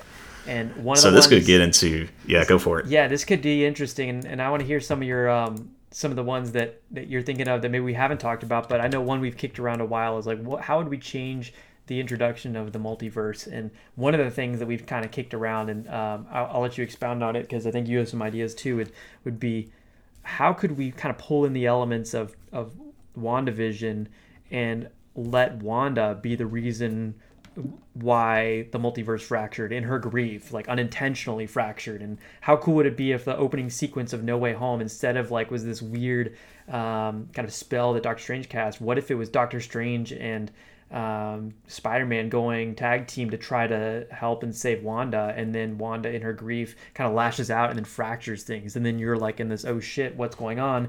And then that really sets off the events of the multiverse of madness. Like Yeah. how much more exciting would that have been, and how much more, I guess, less deflating it, like and, and damaging the Yeah. Doctor Strange's character. I don't know. It would have been cool to see some stuff like that.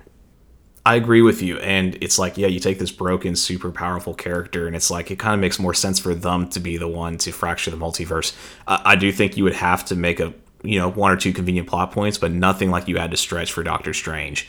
And uh, it is interesting that No Way Home and Multiverse of Madness were, yeah, I mean, those were, you know, Spider Man came out then, Multiverse of Madness. So those movies could have been more connected than.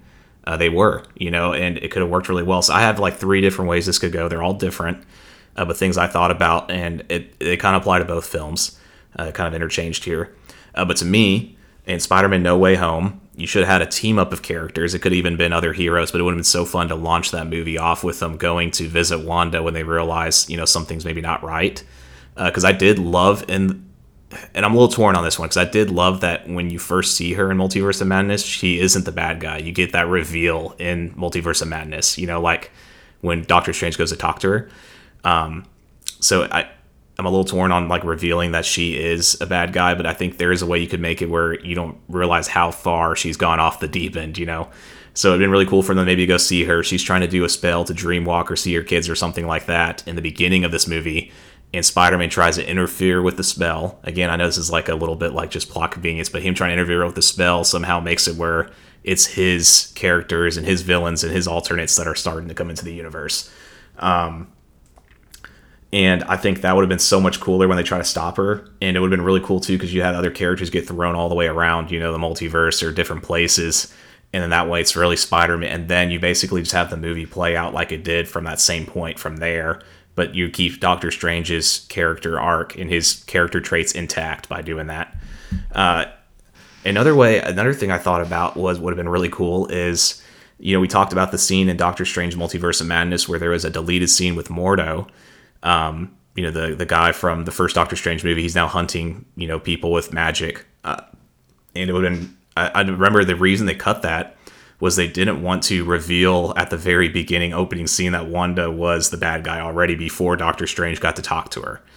Um, but it would have been really cool for Mordo to have gone to Wanda like in a post credit scene. I thought that would have been actually a really cool thing to have done as a post credit scene. And you don't even have to show him die. You just show him show up to Wanda's place and the credit scene ends. And then Doctor Strange plays out like it does, but when he shows up to talk to Wanda, you see like Mordo's body impaled on a tree or something. That would have been such a cool I like oh agree. oh crap, like she's you know, she's because it, it would have made it felt off. You know, like let's say you see that post credit scene that Mordo's going to talk to her and the post credit scene of Spider Man. Yeah. And then you open up to Doctor Strange to go talk to her, and it's like this apple orchard. Everything's all good. She just wants to see the girl. But you know, like, wait, you know, at the end of Spider Man, Mordo showed up to kill her. Like, what happened with all that? And then all of a sudden, yeah. boom, he's just there. He's I dead. He's impaled. that. I think it would have been such an So epic way to, like, it would have been such an eerie Sam Raimi way to, like, oh man, like set her up for how powerful and brutal and vicious she is with the Darkhold. Yeah, and it would have kind of tied the knot on um, Spider-Man: No Way Home because they probably would have introduced going to Wanda, but then you'd be at the very end of the, the Spider-Man film after all that excitement, be like, oh wait, whatever happened with Wanda? They visit her in the first scene, and then you have that as a post sequence. Be like, oh, that's kind of interesting, and just keeps it guessing. Yeah. I think that was the biggest one in my mind that could have been changed. I think what you mentioned earlier in this podcast, just having uh, Black Widow happen um, kind of post Infinity War, but before Endgame. I can't agree more. Like that would have been the easiest one because they wouldn't even had to change anything aside from just release it earlier. I don't know how how Yeah. um, if that was ever discussed with like the Kevin Feige production, but man, that could have been I'm not sure. really phenomenal. And, and I, I know they're still working this out. I don't know. I got to think they have more of a plan they showed us on screen. But I've noticed the Phase Four movies have given us very little overarching wise. Like Doctor Strange was really hasn't done much to set up other movies. You know what I'm saying? Like it kind of Yeah. opened and concluded. Um, same thing with No Way Home. Shang-Chi had a post-credit scene that kind of hinted at something, but then it hasn't gone anywhere so far. So like it, it does feel a lot like phase one in that whatever they're building up, they have not given us much. There's no, there hasn't really been any character interactions or overlap uh, too much yet. And Which kind of to your point of giving the, the individual directors more latitude, I think that that's one of the cons of that, which is a little bit more segmentation and the delivery of the, the coherent themes. because I'm watching all these movies in Phase Four, and I'm I have no idea even after six movies how these characters are going to like who's the next big bad's going to be, how these characters are going to come together to interact. Um, because you know by Phase Two of the MCU, we were already kind of getting some character team ups. We were getting a lot of post credit scene hints. We were getting a lot of Infinity Stones. There hasn't actually really been anything in Phase Four except some, of course, the overarching theme of there being multiverses. Uh, but even that has been very like segmented and separated so far. Yeah. So I'm kind of curious to see where it goes, but uh, yeah, I think that's one big change I'd make. What are are there any other changes you would make on some of these previous films? I know we can probably go a long feel like time the on this, biggest but change in uh, would be uh, redoing how they do Civil War. oh man, Many many points about that film could have been redone in much better fashion. yeah, we're gonna get right back to the argument here. I Yeah. I will say I agree with you that like Civil War to me could have should have been its own like separate trilogy if it was done properly.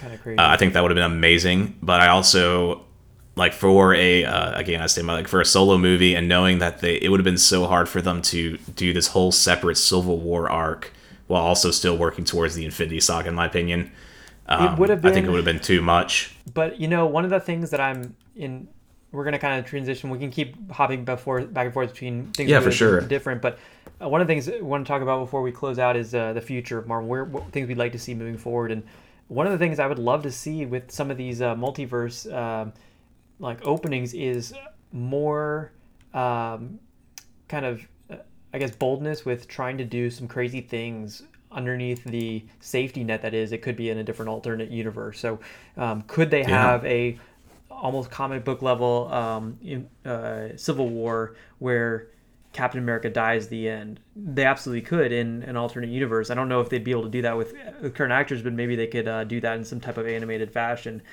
I would love to see some some areas where this goes in different universes. One thing I'd love to see would be like a pretty. I really liked where Dar- Sam Raimi kind of took the darkness of uh, Doctor Strange 2. What if we had some dark heroes that popped out and they just had a full villainous movie, kind of like a Joker style, where there is no redemptive arc. It's just the bad character, and you kind of see where where that goes. That could be kind of interesting. I don't know. I, I'd love to see some crazy things like that. I totally agree with you. And Marvel really, the closest they've given us was the Loki Disney Plus series. Even that was more of like a redemptive story in some ways than like a full on, you know, dark villain um, movie. And I did want to briefly mention what we have upcoming in the rest of Phase 4.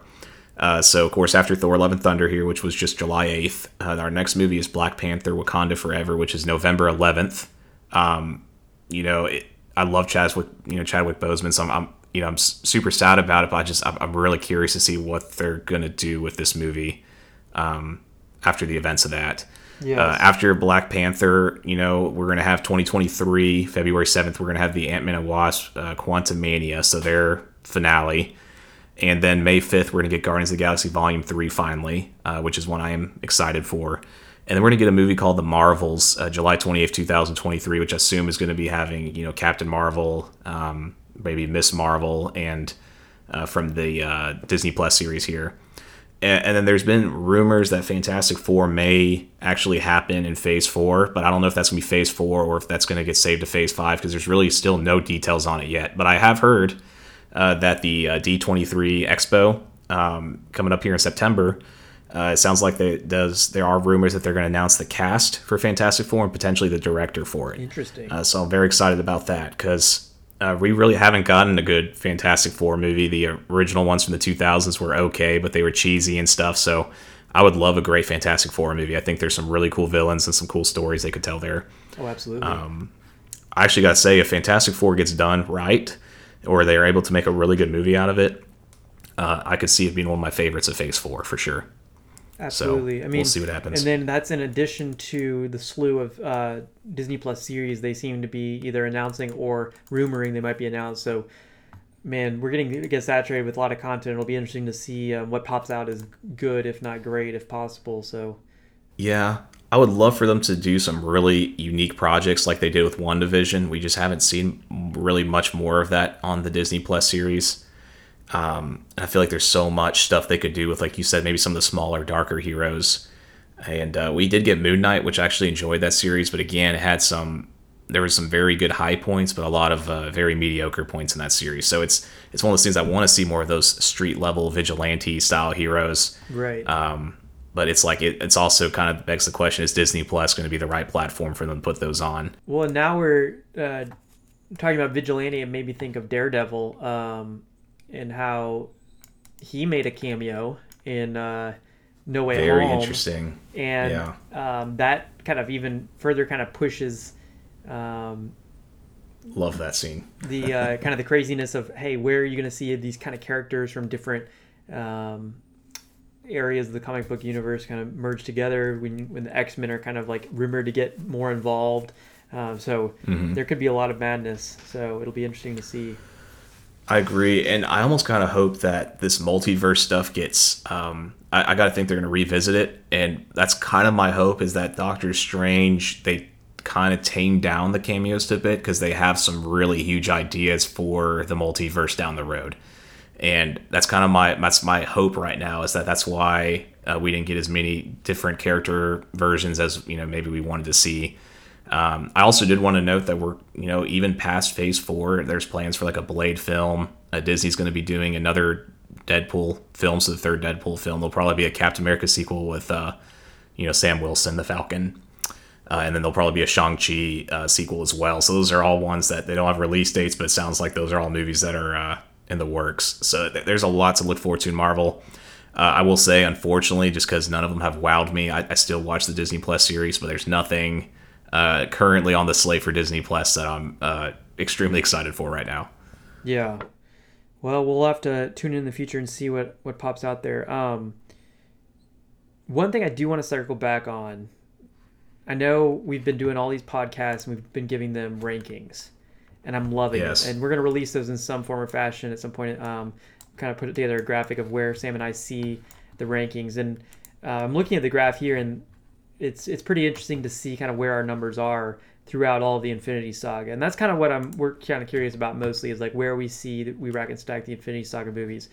However, one of the things we notice when we look at the data is that Sam has four sets of movies that are tagged with the same rating number, and so we're just gonna do a quick rapid fire session because I'm really curious to know where Ooh, these rank yeah. head to head, and I think this would be an interesting way to kind of um, set up maybe the end of this um, this uh, this podcast because it's kind of kind of a look back. Um, I'm I'm very curious to see where you're gonna rank these. So, So, we're gonna start. Yeah, with, and we actually, I do have to say real quick, you have to call me out if I if I change a number because of course I'm gonna have to hire lower or higher one of the movies uh, to separate them, and it may cause another conflict. So if that happens, just let me know. So I'm, what I'm going to do to avoid that is I'm going to make you uh, give a half point raise or a half point subtraction to one of these movies. So I'll let you choose. Okay. So it's going to kind of make the um, rating scale a little bit a little bit off, but um, that way you, there's no way you can uh, interfere with a, an adjacent one. okay. Um, and then we can always uh, kind of adjust them later. Um, I'm not saying these are going to necessarily change your ratings. I probably think I'll keep your raw ratings because those are obviously your, your original ones. But this will help d- differentiate, so then we can kind of compare. them. And before you do this, uh, I did want to quickly note because when we did the ratings, remember I kind of did mine out of a scale of almost 100. Like I picked my favorite Marvel movie, which, if Yes. you listened to the last episode, was Avengers Infinity War. And we realized that Harlan uh, didn't really have that movie. That was that 99 or 100. That was like that near, you know, the, Yeah. because the way we were doing this ranking system, you remember, is we're picking our, what I, at least how I do is that you picked your favorite Marvel movie, and that was your 99 or 100, you know, your near perfect Marvel movie. And then you ranked everything else against that. So uh, Harlan had it a little bit different. So if I recall, Harlan, you uh, gave yourself like a two or three point curve on your movies. Yeah, so um, Scores. I was kind of giving, I was kind of approaching it a different way and kind of looking at like the entire, like the kind of average movie in the um, film and kind of giving that around like a 70 and then kind of scaling up, scaling down. So I gave Infinity War, which is my highest ranked film, a 96. And actually, since then, now that I've kind of reviewed the ratings, I've actually bumped that one up to 97 and actually bumped Captain Marvel down from 72 to 69. So that's going to be kind of my, my final locked in ratings. But in order to compare Sam's data set to mine, I'm going to apply a two point curve to mine to bump my Avengers Infinity War up to a 99, and then I'll, I'll, I'll take Sam's and give it a one point uh, curve drop to 99. And the reason why we're setting it at 99 Yeah. is because we do view that that is the uh, the highest number. We none of these movies are perfect, but that's that's um, that's kind of as close to perfect as you can get. As we we are marking our highest rated film, which is both Infinity War, at that 99 mark, so we can kind of do comparison games um, later. Yeah, and again, uh, just got off. If we give a movie a 99 or 100 like we did Infinity War, doesn't mean that we're considered the best movie ever made. It just means that that to us is the pinnacle of the Marvel franchise. That's the best movie that Marvel has made, and all the other movies are uh, ranked against that value. So Yeah, uh, and that's why Harlan gave it a little bit of a boost, and then I we had the one point drop on Infinity War for me since you know we did kind of feel like no movie should have a hundred, especially since the MCU is still going. Uh, but that's why we gave it that 99.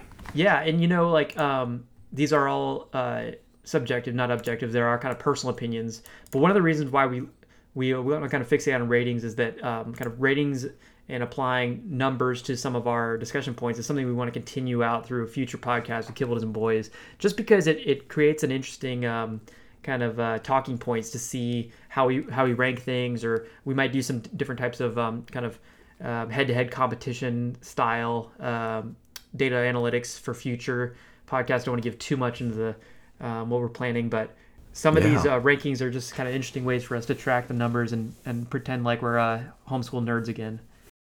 It is perfect too because it really does help with uh, putting things for perspective. Like I, we can both talk about the same film and say we really enjoyed it, and I'll give it an 85, and you'll give it a 70. And so having the actual it- ranking the is like, qualitative yeah. or sorry, quantitative number to back up our qualitative thing. I think that's, that's Exactly. huge because I think for a lot of these films, I mean, there's sort of lack of uh, grammar. We we say, oh yeah, we liked a lot of elements, but n- the numbers is where you can really compare it head to head yeah, how much you film A versus enjoyed film it. Yep. B.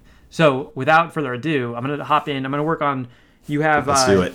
I'm gonna work from worst rated to best rated. So we're gonna start off Okay, with perfect. two films that you've rated at uh, 68. So these are two films in the Infinity Saga. Um, that you've rated a score of 68. So you're either going to apply a half point bonus to one of these two, or you're going to apply a half point um, kind of a negative score to one of these two to, to separate them. So the two films you put it at 68 are Ant Man, the original Ant Man, and Iron Man 2. Oh, Which okay. I, I saw these lined up, and I, like all these are really good matchups because obviously you picked the same score. I'm really curious what you have to say. Sorry, people, if you heard that, that was a really loud thunder. Uh, that just went through here. So uh, Ant Man Yeah. versus Iron Man 2. I'm very curious what you have to say. It- it's tough for me too because I'm, I'm and just in all transparency, we're doing this live, so I have I have not rethought this out. I, yeah, which would be a little more interesting, you know. It'll be more interesting. Okay, I am Iron Man 2 coming off the cuffs of such an amazing first movie. Of course, was a little more of a letdown. So I am going, and I felt like Ant Man was actually a pretty solid movie. Yeah. Um, I'm gonna give Ant Man that slight edge out over Iron Man 2. Nice, nice. Yeah, I mean, I did the same thing. I actually gave uh, Man as like a five points above Iron Man 2 in my mind. But yeah, that, Mm-hmm. we kind of did the same thing. Um, all right, the second one. What's next? All right, this one's it's pretty crazy. Um, I'm actually kind of curious that uh, what you think about this one. So it's going to be Spider-Man: Far From Home versus Oh. Iron Man 3. They both got 72s.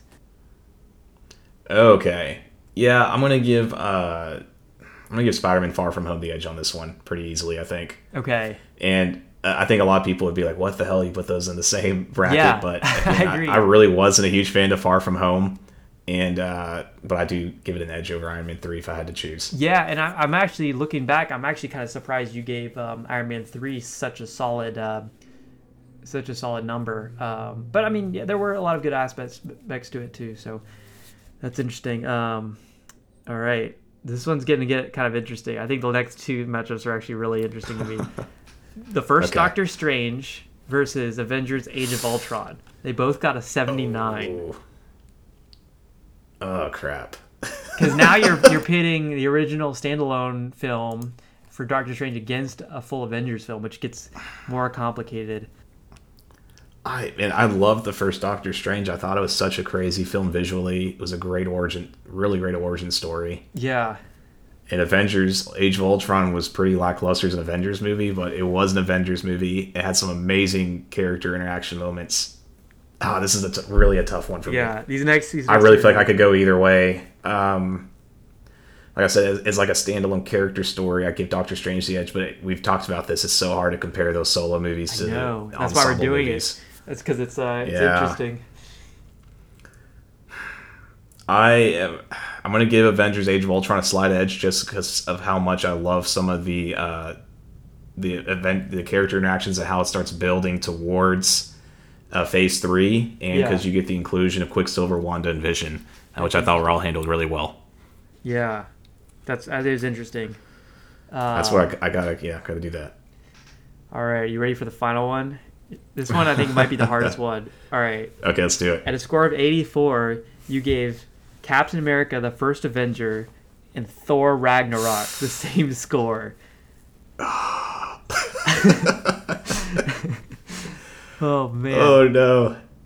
Um, and this is a little bit of bias for me because I love, of course, Captain America is my favorite character, as one of my favorite arcs, but Thor is right up there. Um, I would say Iron Man and Captain America are my favorites, and then Thor's right behind them. Yeah, but it's Ooh, Thor Lord. Ragnarok versus the first. Yeah, I am going to give an edge to Thor Ragnarok. It's such Oh, a wow. great Thor movie. I loved First Avenger, uh, but it does, in my mind, First Avenger has more flaws than Ragnarok, despite how great of an origin story it is. I think Thor Ragnarok was like the movie that saved the Thor character in a lot of ways. Yeah. And so I could, yeah, I feel I feel like I'm betraying Captain America saying this, but I got to give Ragnarok the slight edge there. It's okay. We won't tell him. He's stuck back in back in World War II.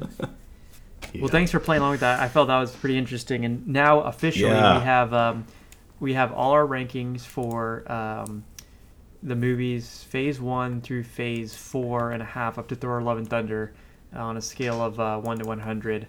Um, Excellent. with an adjustment. Uh, the highest rated film we have is Infinity War, Avengers Infinity War, and then the lowest rated film, um, I believe we both rated it the lowest, is um, going to be The Incredible Hulk. Um, I rated it 46, you rated it 55. So Um, Uh, which I did want to say though, actually, from a general audience standpoint, um, there's a couple other films that are seen about the same quality as the Hulk if you were looking like on IMDb or on Tomatoes. But Eternals is, I think, actually from an audience score is low, rated lower than the Incredible Hulk. That is interesting. Uh, Which, of course, I disagree. I had good feelings about that one, but uh, just wanted to throw that out there as far as if we were wanting to, for people that are listening, as far as appeasing the majority, I would say that that's uh, Eternals might be the lowest rated film on this list for a lot of people. yeah, that is interesting. But yeah, it's interesting.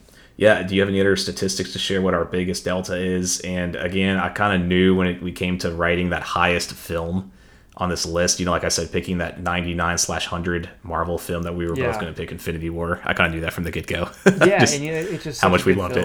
Um, I mean, so for for highest delta, um, by far is going to be Captain America: Civil War. You gave it a 93, I gave it a 75, so we're like two grades apart. And we've already discussed that uh, in the last podcast, kind of our major differences with it. length. Our Yep. second biggest delta um, was the Eternals. Uh, we had a 15 point delta with that, and I think that just kind of came from. Um, again, our little bit differing perspectives on how we viewed that film, but still pretty interesting. I think it was um, crazy. That's a 15 point delta after you gave it a nine point curve. Yeah, and, That's crazy. yeah, and that's. I think it just was. It's funny because I, I I was finished watching and I was like, there's actually like I can't really point it to anything necessarily that's like horribly wrong with it, but I just was it was such a struggle for me to get through that I was just like, man, the biggest problem I- with this is I understand, boring. People will list me all the reasons they don't like the film, and I can't disagree with them. Like, it's like, no, I get you. It's just, it was one of those rare upsets where, for whatever reason, I connected with it. But yeah, no, I agree that it definitely has some issues. Yeah, you know, um, talk. I, I think in this, the whole theme of this is that uh, my ratings have been a little bit um, more critical on a general For scale sure. than you. But one of the interesting things when I was looking at the data is how um, I actually have ranked a um, superhero f- original film, like their their first film in their sequence. Um, oftentimes, I rate them higher than you do. So, Iron Man, Thor, and the first Avengers, I rated higher than you did, as well as the first Ant Man, the first Doctor Strange. Um, we tied on the Black Panther, and then I rated Captain Marvel, um, and I believe um, Black Widow ahead of you. So that kind of that Yeah. speaks a little bit, I think, to how I give a little bit of a bump to the first. Uh, That is rating, interesting. And then I'll just be harsher after that if they don't What- kind of deliver. What did you give Captain America the First Avenger, or were you referring to the first Avengers movie? Sorry, it was, I, I, I probably misspoke. Um, it was the first Avengers movie, which I thought was kind of an gotcha. interesting one because um, both the subsequent or all the subsequent um, uh, Avenger movies, you edged me out in. Um, like Avengers Age of Ultron, you beat you had an 11 and a half point difference. That was actually a pretty big delta for us. Um, and then was. Infinity War, you had by raw scores, you had three points higher, and then um, Endgame, you had five points higher. So, um, you know, it was it's interesting to see that um, those deltas across the uh, across the Avengers. but then I I, do think- the first one. We would still have some deltas, but if we applied like the Harlan Harsh, or we could say like the Harbob um, curve, Yeah, if we put like a five point curve, just because you are a much harsher critic, I feel like than me, I, I think our scores would be pretty darn close on a lot of these. Well, but- yeah, I mean, you look at this trend, and I'm looking at just the line graph of it all playing out, and we do have the same kind of uh, trajectory of our, our graph, so it is kind of interesting to see that. And you know, I think, um, yeah, when when we do future ratings and, and moving forward for different things, we'll have to be, I think, a little bit more judicious in how we set up the rules for the ratings, so that way we can make sure they're on the same scale and they're baselined um, the same way. I'm really excited to see this too because I'd almost would love to talk about the day a little bit, but I, I gotta think there's a couple films where we're that are just shocking that one of us rated one film higher than the other film in the franchise. You know, like for me, like the big one just from today was that uh, you had Multiverse of Madness rated higher than No Way Home. You know, things like that. yeah. Um, I'm sure there's quite a few of those when we go through the whole list, though. Yeah, I mean, I think, um, yeah, I, I think there are a few of those. Um, like you have Iron Man three significantly higher than I do. Um, you have uh, Spider Man Homecoming for you is um, is is pretty high. Um, it's at an eighty. I did like that movie. Yeah. But um, I do think my Iron Man three ratings. Again, a couple of these I could probably just by a few points, but none of them would be you know big changes. Like I, I think an argument could be made for me to bring down Iron Man three about like a sixty nine or seventy, but I, it's not too far off from where I would have it if I went through and try to re rank these a little bit. So I'm pretty happy with where I have everything. Again, it's uh all probably within two or three points of if I did really try to go back through and re rank everything a second time, but I feel pretty good about my scores. Yeah, well, you know, maybe um, not kind of com- overcommitting us, but maybe by the end of Phase Four, we should do kind of a Avengers recap episode where we talk about the final movies, and then maybe do a revisit at our rankings and see if um, over time and maybe some rewatches of some of these old films things have changed or adjusted. So that'd be kind of an interesting rewatch. Um, obviously, that'd probably be several years down the road because we got to wait for um, the rest of these Yeah. films to come out. But Got another two man, years of Phase Four movies. Talk about, this has been um, awesome though. A saga. We've had uh, we our own little saga, Infinity Saga, that has felt like an infin- Infinity because This is uh, another two-hour episode Oh that God. we just hit. We um, we started this thinking it was going to be like a one, maybe two episode thing, and now it's we're at the fourth episode. Um, I think I'm going to ask you this Over question. Um, to kind of sum it up um, a little bit, and I'll, I'll kind of give you the floor for a couple minutes.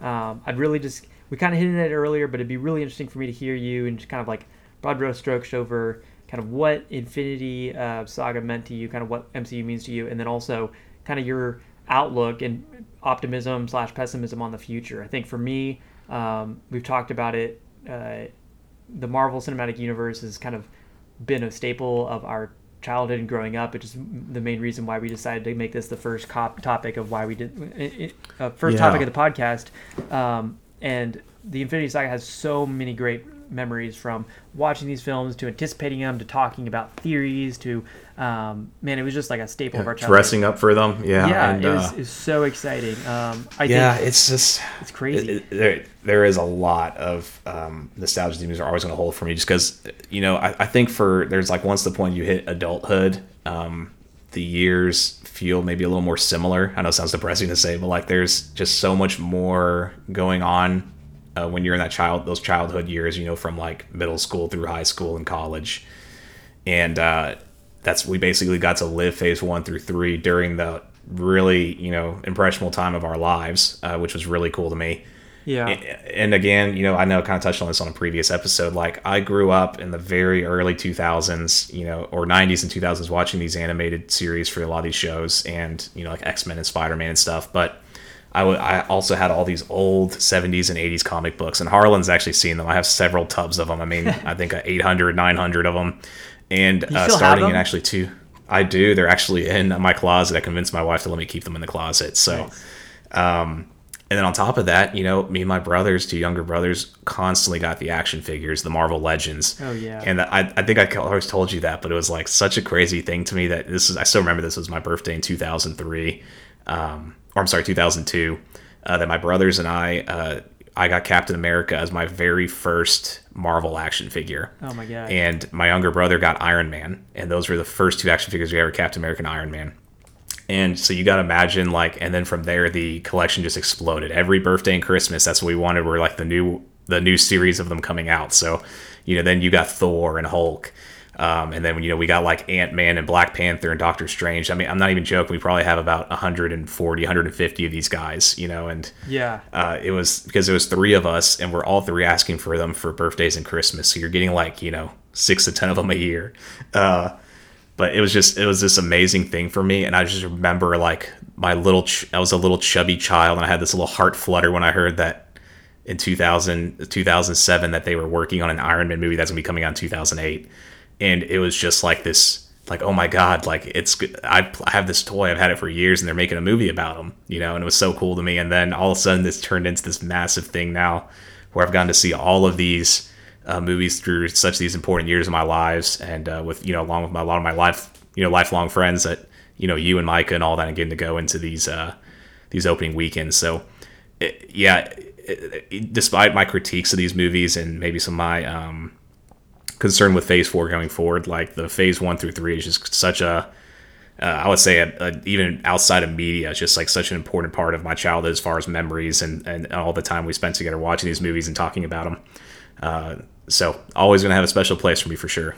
Yeah, I agree, man. I think you hit on a lot of the nostalgic elements, which kind of gets us excited about this. And you know, for me, um, talk about being a harsh critic. I think I am fairly pessimistic toward uh, Phase Four and kind of moving forward. Um, there have been glimmers of, of hope in No Way Home and um, Doctor Strange Two, but I think the overarching theme I'm seeing with Phase Four and the new direction of Marvel is honestly the loss of direction. I kind of hinted on earlier is there's not that coherent theme of um, a small subset of Avengers moving toward um, a larger goal. It's kind of this whole conglomeration of um, new new characters and with an unsure direction. And I'm worried that the the massive saturation of content is going to erode um, kind of the, the future of, of Marvel. But you know, I think we'll uh, keep coming back, and it'll be interesting to see.